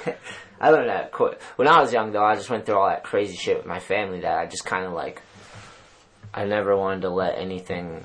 I took off skating as therapy, and it, like, took me a lot of cool places and shit. But I always worked hard the entire time. Like, I always was like, I need to, like, have some structure. I kept some structure in my life, just in how I... Because I knew I was going to need that. Because once I stopped doing skating, it's like... Oh, I mean, once I graduated from high school, I was like, I'm moving to California. And I'm just going fully in, you know? And I did, fully. But I still knew I needed structure, because I was leaving high school and I was like, there's something good in structure, whatever that is, you know? So I just kind of kept that in my life. Didn't lose that. Yeah, bro. Oh, yeah. But it's good. It's good to know you need structure. Yeah, no, definitely. Yeah. Like, it's hard. It's hard for me to do that sometimes, too. Like, structure, like... Yeah. Yeah, but it is, like, it's necessary for sure. Yeah, definitely. For sure. You can't be too unbalanced. Yeah. You know? Yeah, it's like, it's all about balance. It's like what life is about. Trying to balance out all this shit. Yeah, just try to stay where the energy is. Like, follow it. Yeah. You gotta be in between it, you know? Like, crazy. You're at FDR, though. Did you end up at Bam's house? Yes. How does this happen? Is he skating FDR? You're at FDR. Take me through the day. Like the day I'm at Bam? Yeah. Yeah. Why not? Alright, so... We're drinking some wine. You're drinking Gansett, which I'm fucking hyped on. Fuck yeah. Gansett's sick. I think we're going to have some... I got some of the transfers of the Narragansett shark board. Oh, so I think we're going to have some more coming back out. Sick. I'm so hyped on that deck. Oh, skate that one a fucking shit ton. Hell yeah.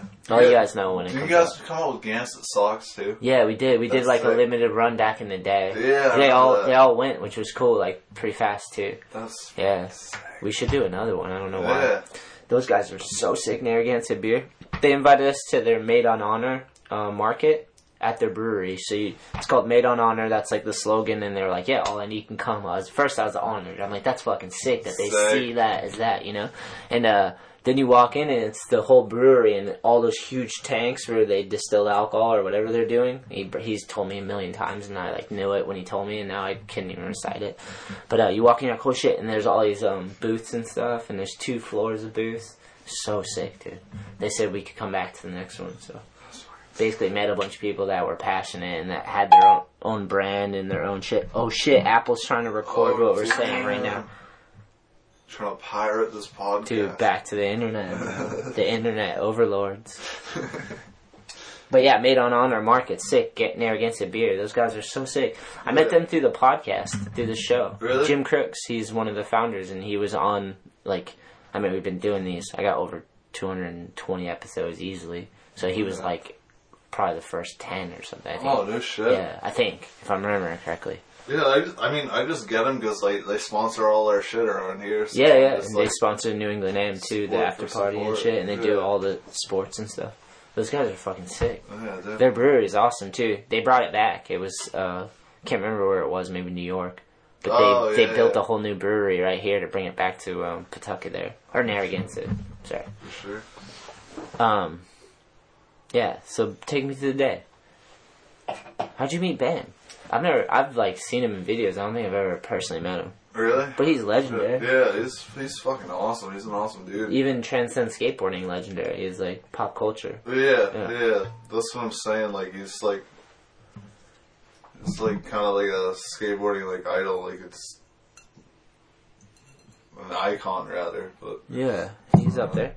Yeah. He's legendary. Yeah. Tony Hawk, Bam, for sure. He's legendary. Definitely. He made a huge impact. I think his element skateboard's success is partly due to Bam.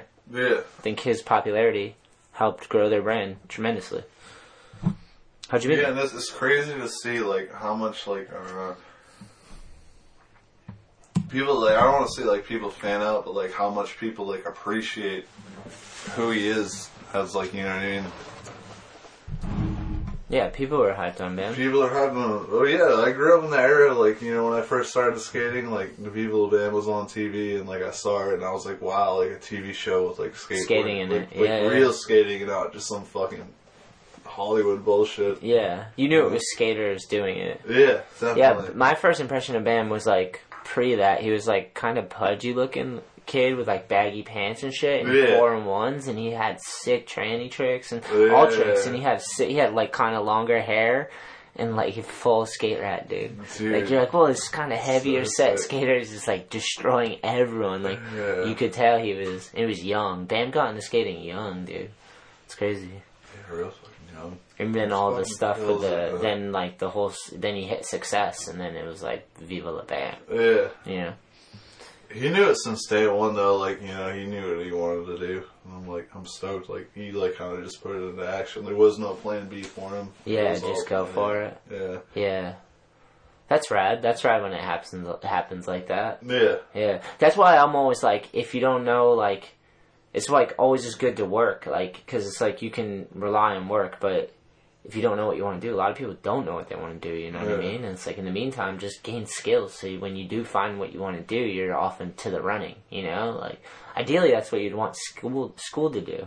But it seems like in middle school and high school is like not that. No, they don't prepare you at all for the world, right? You have to pay for that. Christ. They're trying to make you pay $60,000 in debt, and then you're fucked. I wish I learned how to do my taxes in fucking high school. I know. You know what I mean? We should be light years beyond this. It's like they tried to sell you the education that they should just be giving you. You should help everyone prosper. Yeah. So they try to fucking crazy. All right, Bam, take me. So I'm at FDR. Nice. Are you living there? Or are you just visiting? I guess I'm living there. Are you camping? Point, did you have the creature tent? I didn't have the creature tent. I got lost in Cali. You son of a bitch! I know. That thing was amazing. But I didn't have another tent with me. There was a one-person tent, and there was a couch at FDR that was under the bridge. And disgusting. I was like, fuck. It was disgusting, but it was comfortable. Yeah, that's fair enough. Well, fair enough. Fuck it. I'm just telling you, it's disgusting. Oh yeah, fuck yeah, it's gross. It's an outdoor couch. So you just okay. So I go fucking. I go skate FDR, like, I meet the Creech dudes there and just, like, skate with them for a bit. They were there? Yeah. That's sick. They went around, like, a tour across America and fucking did the Creature video for me. What is it? Yeah. So I saw the video with them in Jersey at MJ Skate Shop. Hell yeah. Chris Naracco, shout out. Oh, hell yeah. Fucking man, dude. Fuck yeah. Cool dude. Yeah. So yeah, next day, fucking... Did you get a skate with the Creature team? Yeah, that's FDR, yeah. That's sick. Whoa, heavy. Yeah, dude, those dudes fucking kill it, dude. I bet. Dude, like, Chris Russell, like, front rock slide across, like, the bunker wall. Yeah, I know. The American flag wall. Yeah, that's gnarly. Volcano, like, front side out? Yeah, front board, yeah. Wow, that's gnarly. Front board, front side out, so regular. Hairy. So I was there, yeah, we fucking had a great time. I split my chin open. John Gardner gave me a ride to the fucking hospital. Willis Kimball gave me a shirt to wrap up my chin. It was fucking great, dude. First date FDR, my dumbass splits my fucking chin open, 8 stitches. Oh, man. Fucking A. Too much hype. Yeah. Overhype. It was just, it's like, dude, it's a fucking hard place to skate, dude. There's lots of, like, things and dents and places that it shouldn't be. Like, yeah. It's like, they used fucking gunite on some of the damn ramps. They used what? Gunite. It's like what they used to, fill pools with. Oh, okay. It chips really usury. But not good. Like, it scars. Like, it's like, you know, they don't use that anymore. But, like, this has been an experiment that's going on for, like, over 20 years. Like, it's like the progression of, like, building ramps and shit. DIY style, too, right? That's not like us. They didn't get hired to do that. It's just disaster. Fucking hell no. It's completely, like, illegal. Yeah. Just like fucking, they built this fucking place under a bridge, FDR at fucking regular park in South Philly, and no one said fucking shit until like there was a huge land dispute. And it's like, well, there's a whole skate park here now. You know, it's like, what are you guys gonna do? Are you gonna knock it down?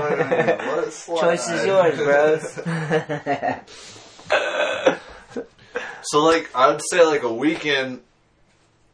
Like, I've had my morning coffee. It's probably about, like, 1 o'clock in the afternoon. How do you like your coffee? Fucking black. No sugar, no cream. I do 1 cream, 1 sugar once in a while. Yeah. But mostly black. Definitely. Respect that. Fuck yeah. Got your coffee. Fucking, I got my coffee. I'm at the park already. Like, whatever, this and that. Bam shows up.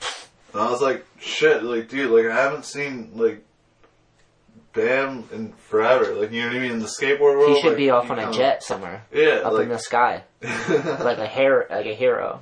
Never met him before, but like, you know what I mean, like, he kind of like disappeared from skateboarding for a bit. Yeah, and, like, I had no idea what he was doing. Yeah, I didn't either. Yeah, because he kind of went TMZ there for a minute. Yeah, kind of like Hollywood. He was like pop culture kind of got a hold of him. You're like, I don't know what's going on. Yeah, but it's like that's like a hard fucking circus to jump through rings too in itself. Like, I can imagine going to the grocery store with that guy. Like, dude, like fucking like 3 people, like 4 people, like and like.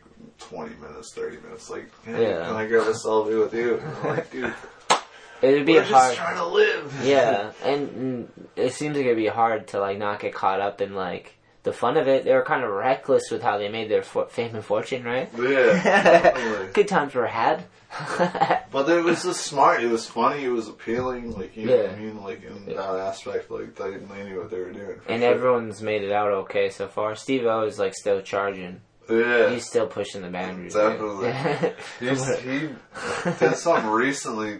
Like, he got duct taped to a Greyhound from fucking SoCal to Las Vegas. Got fed a taco with fucking laxatives in it, so he shit his ass on the way to Las Vegas, duct taped to the side of a Greyhound bus. Can't write this shit. So you're scanning FDR and Bam shows up. Did you get to say hi to him? Yeah, I mean, I went up to him, I said, hey, what's up, how you doing, yada yada, this and that, and, like, it was cool, like, you know what I mean, we just started skating, and then, I was just, like, cruising around, and I, like, started to try, like, the front 5-0 fakie over the bunker wall. Yeah, I was gonna ask you what you did over that thing. Yeah. I imagine you got down, you like skate training. Yeah, fuck yeah. 5-0 fakie's not his frontside? Yeah. Hectic. Good for you. Did you do it? Yeah. Nice. Oh, yeah. Nice. I always wanted to do that shit too. Like, yeah. It's like so people like, dude, that wall's fucked up. I've seen it in videos, and I thought, like, I wonder if I could grind over it. Yeah. You never know what you can do. You know. Definitely. Yeah. It's definitely like it was a lot more challenging than I initially thought it would be. Like, you know what I mean? Like, it's pretty fucking. It's a gnarly wall. You handled it out. Yeah. Bam. I did that trick. Bam fucking. He filmed it for his Instagram. Fucking sick. And I was like, shit, sick. But it's pretty heavy. After I do it, he comes up to me. He's like, wait, who are you again? What are you doing here? And where are you from? And I was like, I'm Dickie. I'm from Massachusetts. And I'm sleeping on that couch. Right. He was like, what?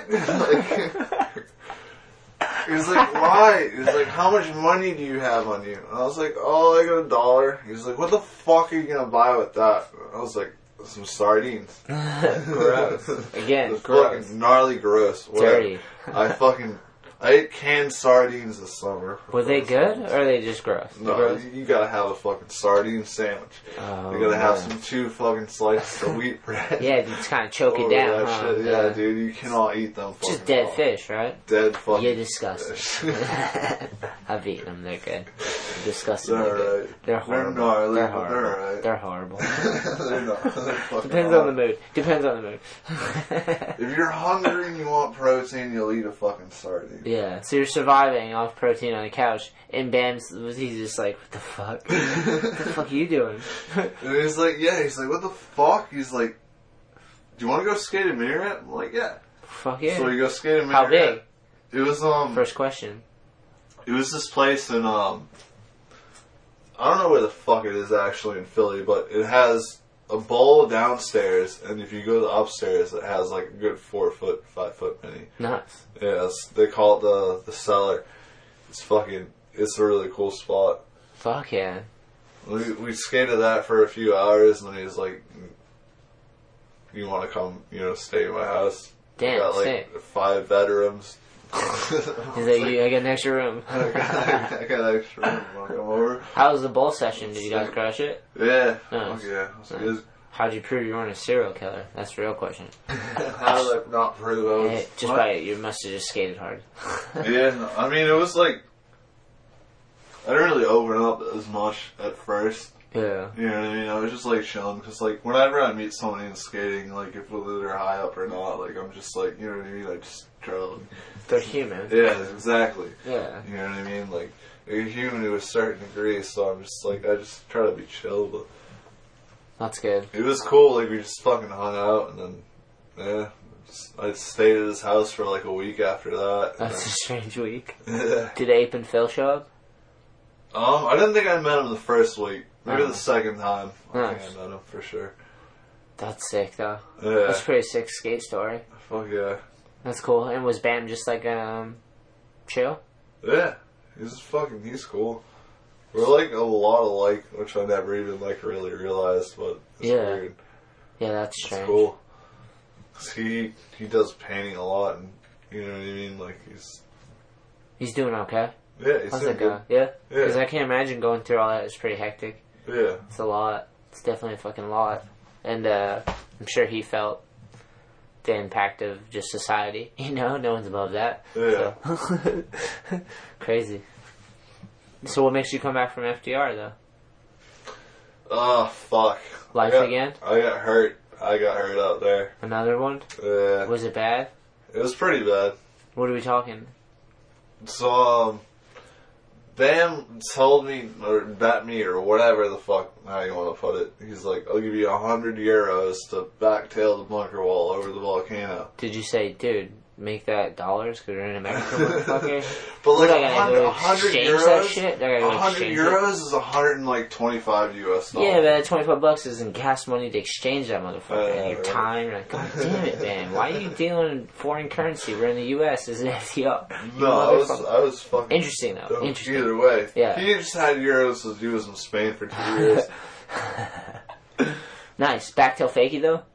Just fucking backtail, like, or whatever. Like, it didn't matter if it was a backtail or a backtail fakie. It was just like, get over that thing. Yeah. So it's like, alright, fuck yeah, I wanted to do that anyways. Like, you need that. You eating sardines on a couch. Yeah, okay? I'm eating sardines on a couch. 125 euros is a long way at this point. Yeah, yeah. You're chilling, maybe like some peanut butter and fluff. That'd be delicious. But yeah, it was like fucking... Oh god, I was so stoked. I was like, oh damn, dude, someone's like, Bam's gonna pay me to do this. And, like, I want to do it anyway, so like, fuck yeah, let's give it a go. All you gotta do is get that Insta clip because it'll go viral. Just little Bam, like, how much? 121. Okay. Then you have to do it first. I wasn't even thinking about it like that. I know, just like wanted it for like a skate party or whatever, but like that'd be sick. The fact that he put money on it, like, it was, like, even better. I was like, oh, like, even more, like, enticing to do it. Yeah.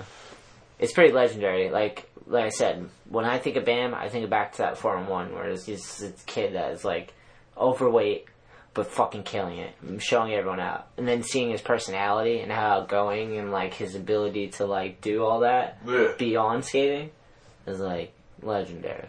For sure. It's a $125 euro bet. Yeah. It's on. Let's land this back tail, bro. How many tries in are we? Probably like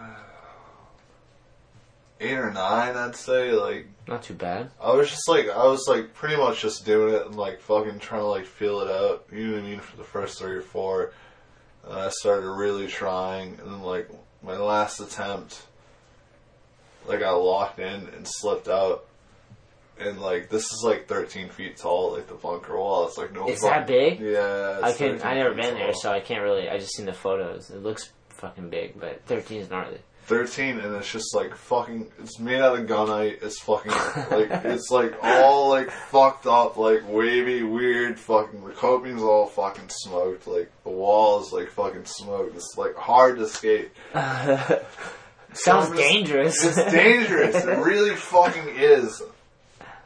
FDR is, like, the hardest place to skate I've ever waited in my life, and that's, like, why I liked it so much, because it's, like, that hard, like, it's a challenge, like, yeah. You know what I mean? Like, to get a stand-up, like, fucking grind on something is, like, pretty fucking sick. Yeah. You know what I mean? Like... It's you know it's hard. Anyone who skates it goes, yeah, if you can get anything over this, you're fucking buck. Yeah. Yeah.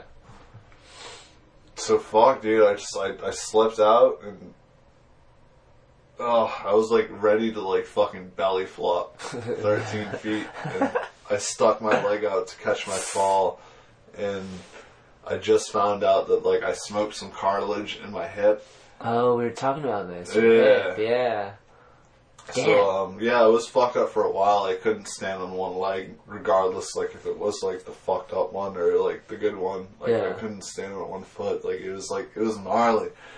Like, I couldn't, like, fucking... I couldn't get out of my tent the next day. Cindy, you're looking rough. Dude, can't get out of my tent. I can't get out of my motherfucking tent. That's a rough day. Dude, you just lay in the mud. I'm just laying in the tent. Dude, it was like... It took me like 20 minutes to get up this like hill of the park.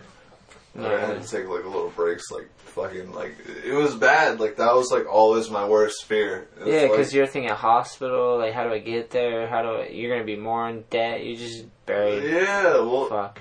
It's just like shit that, and I'm like, all right, I'm living in a tent. Can't skate. And like, I don't have a car, so like I skate to go get my groceries, I skate to go get my water. Pretty sick, I mean? But not when you have a busted head. Yeah, when you're fucked up and you can't skate to do that shit, you're pretty fucking. You're fucked. Yeah, you need friends and shit. Mm. Yeah, rough. So that's the turning point, huh? Time to come home. Not yet. Nice. But nice. I love the persistence. I want to take a break real quick so I can take a piss. Please, go ahead. Alright. I'll entertain. Thank you. No worries, bro. Fuck you. To the left, and it's the first one on the right. You got it. Hello, people. How are you? This has been really fun. I've known Dickie for a long time. It's awesome to chop it up with him. It's cool to have him back in the area. I love when people come back. So I'm like, we need all you people here. Right here, where we are, it's sick. There's so much popping off. There's so much energy. Like, there's so many states right here. Everyone comes together and shit. Kind of what the New England Am is. It's like, so many people that love skateboarding come into one area and just working together. It's so sick. It's powerful, too. No fucking lie. So, when I find dudes that love skateboarding and are passionate and they come back and they stick around, I'm like, these are assets. These are people that can help skateboarding grow, dedicate their lives to it, you know? I love skateboarding. You guys are the fucking best. A little too much wine. This fucking fall's gnarly. I gotta save this link. When I post this, I'll put the link in the description so you can watch the whole Dickie J saga. I'm gonna save this real quick, Dickie. That way when I post the podcast, it'll be in there, so these people can check that out, because that's pretty brutal, dude. That was a brutal ankle snapper, dude. What was the actual thing on the ankle to go back to that? So what did you do? I never broke a bone. Wow. That whole ordeal. I'll send you the picture of my ankle after though. But pretty much my fucking whatever my shin bone was went straight out my ankle, tore a whole bunch of ligaments, and went right back in. Gnarly. Did you have to get surgery and stuff? Yeah. What'd they do to that? They just fucking $50,000 ankle. Fucking metal? Is it all metal and shit? No, it's like it's chill. It's just like they reattached like all the ligaments and like made sure like I can like somewhat use it. Like there is a difference, I can tell. Yeah. For sure. But you're shredding though. You've somehow managed to get it to where it's manageable. Yeah. It's amazing. For sure. That's how it is. I don't even notice that anymore, you know? Yeah, that's sick. Yeah. It's amazing what you can do. I remember Danny Way had, fucking shit ton of knee surgery. Oh, yeah. Like, multiple ones. Like, insane amount. Or, or shoulder surgeries, maybe. But, just robotic, man. Just keep fucking going, you know? It's insane. It's funny that you say that, because I remember that, what was it? Was it a Plan B graphic where he's, fucking the Terminator? Yeah. Maybe. I imagine. He's gnarly enough. Him and Pat Duffy. That's the Terminator. Yeah. You know? Dude's insane. This shit, dudes just get smoked up, but keep going. Amazing. I was just saying, I'm hyped that you're back in this area. Oh, yeah. Because I feel like skateboarding is alive right here. It feels like it. It feels like there's a lot of people skating. Definitely. In the summers, it's there's so much shit going on for skateboarding here. There's so many skate shops and so many people doing events and, everyone's out in the streets and, there's so much skateboarding going on in New England right now, so it's just nice to have people come back. Because I look at everyone as an asset to skateboard. I'm like, this person loves skateboarding, and they can contribute in some way, whether it's just energy or they work on it somehow or whatever, however they want to contribute. I love it. Sick that you're back. Thank you. It's crazy you went off on your little mission, though. It's crazy when I heard you're like, Dickies with Bam? What? This makes no sense. What? But it makes perfect sense, you know what I mean? Strange, man. How's everything nowadays, though? Just fucking work, skateboarding, what are you doing? Just skateboarding. I needed a little bit of a vacation, so I kind of chilled out for a little bit. From skating? Or not from skating, but it's just in fucking tent life, and just I just wanted to relax for a little bit. Yeah. But now it's I want to plan out what I want to do for the summer and save up some money, get a job. Yeah. You know what I mean? It's just kind of figure it out. Yeah.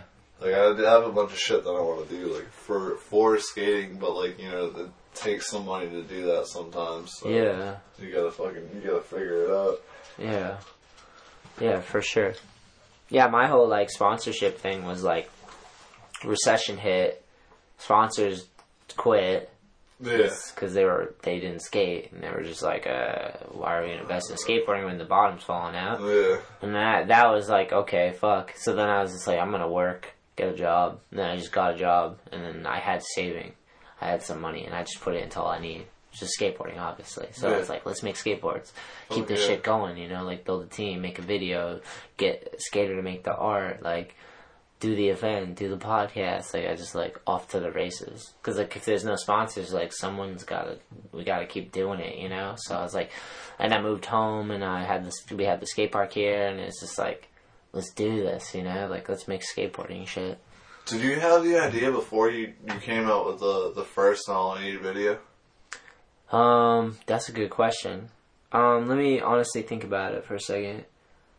So, at that time, no. No? I didn't. I was riding for Zoo York, and my homie Seamus was the team manager, and they had been saying that I was going to go pro and have a board, and then they put it in print. Someone put it in print, and it was like I had a whole interview, and the thing was like the newest pro for Zoo York, basically. I can't remember the magazine. For the Crew, I think. Remember that magazine? Yeah. Yeah. And then it just never happened. There's never like a pro model. I don't know. There's like politics. Someone else wanted someone else to have a pro model board on New York or something like that. It's so long ago. So I was like, fuck, this is... And then like... Then World Industries hit me up. And they're like, dude, we just watched your State of Mind part. We're trying to revamp our team. Like, we want you on. It's our, like, our first... Like a pro. Or not our first. I think they had other pros at the time. Like, yeah, we want to start a skate team basically around you because you're working hard and bringing energy. So I was like, fuck yeah, let's do it. So then I ended up riding for World. And then that's where I got my pro model board. Fuck yeah. And then I rode for them for like, I want to say 6 years. I don't know, I have all the magazines and everything in this closet. We could go through it all. Hell yeah. And multiple pro model boards, multiple pro model shoes, different colorways, low top, mid top, traveled everywhere, in every magazine you can imagine. Video parts, and then recession hit, and World was owned by everybody that worked there, because RP and Charlie Thomas, RP Best and Charlie Thomas are legends. RP used to work for Duff's, and he's just like all around one of the best dudes that loves skating, skates, all that shit. World hired him. He hired Charlie Thomas, I believe. Charlie Thomas, legendary skateboarder from Louisiana, fucking used to skate for H Street and all this stuff. He was a team manager and brand manager, and then they started building a team. So I was like, I'm fucking in. Like, those dudes are building, they're skaters, they got this opportunity, they want to build a team for World's iconic, you know what I mean? I'm like, Flame Boy Willie. Then I think about all the skaters, like, and Kareem Campbell and like New World Order and all that stuff. And then I knew about the art history of Mark McKay and all these guys, and like going back to Rocco and even before, and the Mike Vallely and all that stuff. Like, I knew about it. It wasn't my generation, but I paid attention, you know? I'm like, this is an iconic brand, and they had a lot of controversy, and like they did some of the raw shit, you know? So I'm like, yeah, let's do this. Like, these two dudes skate and they want to build a team. So we started building a team, did that for 6 years. Recession hit, people that owned it weren't skaters, money shrunk up, they cut their skate team, it dwindled down, you know? It was like they're trying to keep people's paychecks, and then it just dwindled down to like, we can't pay the skate team, basically. So then that dried up, and then I had like a couple grand in my savings, like $3,000 or whatever it was, I don't even remember, enough to get the first batch of boards, basically, or t-shirts, and then boards. Because I was like, fuck. I was like kind of torn. Because I was like, dude, I've like I love skating. And I've done this all because I love skating and I just want to skate. It's my therapy and I just want to consume it all the time. Because I want to see how far I can go with this. And push myself as far as I can, you know? Just like you. Yeah. You're just like, I want to do this fully. The full experience, you know? And so I got the opportunity to do that, and then they pulled out, and I was like, I don't, like, all that can't be taken away just because some people owned it, you know, like my boards and shoes and shit. I'm like, I earned this, like, I worked really hard for all this. I'm very proud of all this, all these memories, and they're all in print, and they're all in, like, VHS and DVDs, and, like, but, like, it's hours of my life, you know, like, struggles and landing, and, like, some of the best times of my life, too, like, traveling and meeting people, and, like, all that was like what made me pro, or makes a pro. A pro is like meeting people, working together. Like we used to work with filmers and photographers. They're getting paid to do it. We're getting paid to land the trick. It's like symmetry. Everyone's getting paid if they land the trick. If we work together to go on the spot, team manager, all the dudes. This stream's working because we're all working and pulling our weight. Like it's not all fun, you know. Like the dream doesn't work unless you work. So everybody's on the same page. Like we have a cool opportunity. Let's work really hard and not look the gift horse in the mouth and blow it.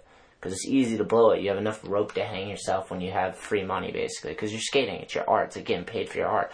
It's, like, something you enjoy to do. So it's, like, that money is, like, okay, I can just spend it, you know? Like, I don't know. It just doesn't feel like work. Because you're like, oh, this would be more money, you know? Like, but to me, I always had the fear of the bottom falling out. Because, you know, my whole background and my family and shit, I'm just, like, saving. I save money. So when the recession happened, they pulled out, and I was like, fuck that, the party keeps going. Like, are you kidding me? Like, dude, I got really pissed off because I was like, if skateboarders don't take on the responsibility of some of the ownership, like starting the brands or starting the skate shops or like taking on the responsibility of like, no, I'm standing my ground, then a bunch of people that don't love skateboarding are going to own our industry. Yeah. And then they're going to dictate what a pro is. That was terrifying to me. So I'm just thinking they're going to want to put us in unitards and put us in a box so they can add it up for a crowd so they can cheer and get sponsors. I'm so scared of the Olympics. Like, can you imagine? All I need all day, baby. They'll never tell me how I can do skating, ever. It's our artwork. Like, yeah, that's why, like, with All I Need, I'm like, the riders dictate what it is. If they're skating a lot, they can have say in what it is. You know, like, everyone's just... Fuck that. They'll never box it up. I know. It's coming, Dickie. Dude. It's coming. And I'm fine with it. I'm fine with it. Yeah, me too. I am, but I'm just like, I'm a little bit concerned. I'm curious to see what happens, to say the least. It's going to happen regardless. I don't have any control over it. Well, my thing is, like, skateboarding is for everybody. It's cliche. I say it a million times. But nobody actually owns skateboarding. Yeah. Everyone cares about it. And people can buy their way in and try to be cool in it and support people that care, which is kind of cool. I don't mind even corporate sponsors. Like, going... Like, even what BAM did was transcend skateboarding a bit and, like, mainstream culture. And, like, it's fine. I don't even mind corporate sponsors, but they got to invest in, like, the people that love skating and employ skateboarders, you know? That was the cool thing about World was, like, the people that owned it didn't skate. But they paid skateboarders to create that whole thing for us. That was a whole dream for all of us. It was amazing. Like, my dreams came true because someone invested in skateboarding and they employed the right people, you know what I mean? Yeah. So I'm fine with that, you know? But that can't be the only side of skateboarding. Imagine the only side of skateboarding was, like, the Olympics. Oh, my If that was the only part of skating that had any relevance, like, if they owned it completely, like, no one can own it. It's just a thing that people apply their life and energy into. And you can be a jock, you can be a rich kid, a poor kid, a nerd, you can be a girl, boy, gay, whatever you want to be, you can skateboard if you want because it's just a piece of wooden fucking wheels. So if you apply your life force into it, then you've added value to that thing, you know, like, and it's probably improved your life.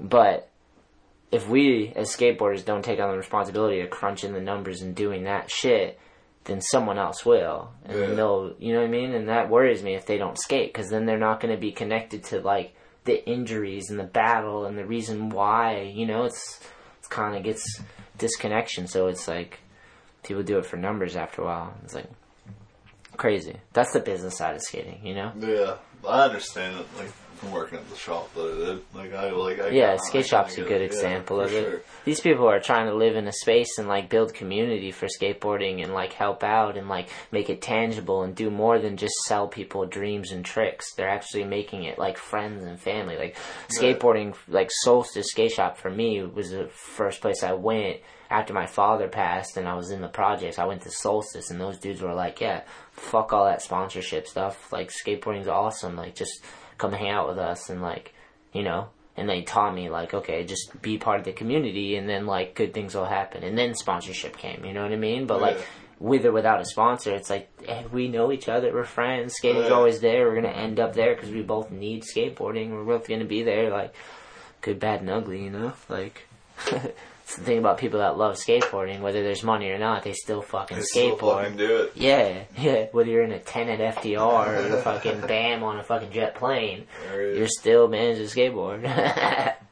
Can't escape it if you try.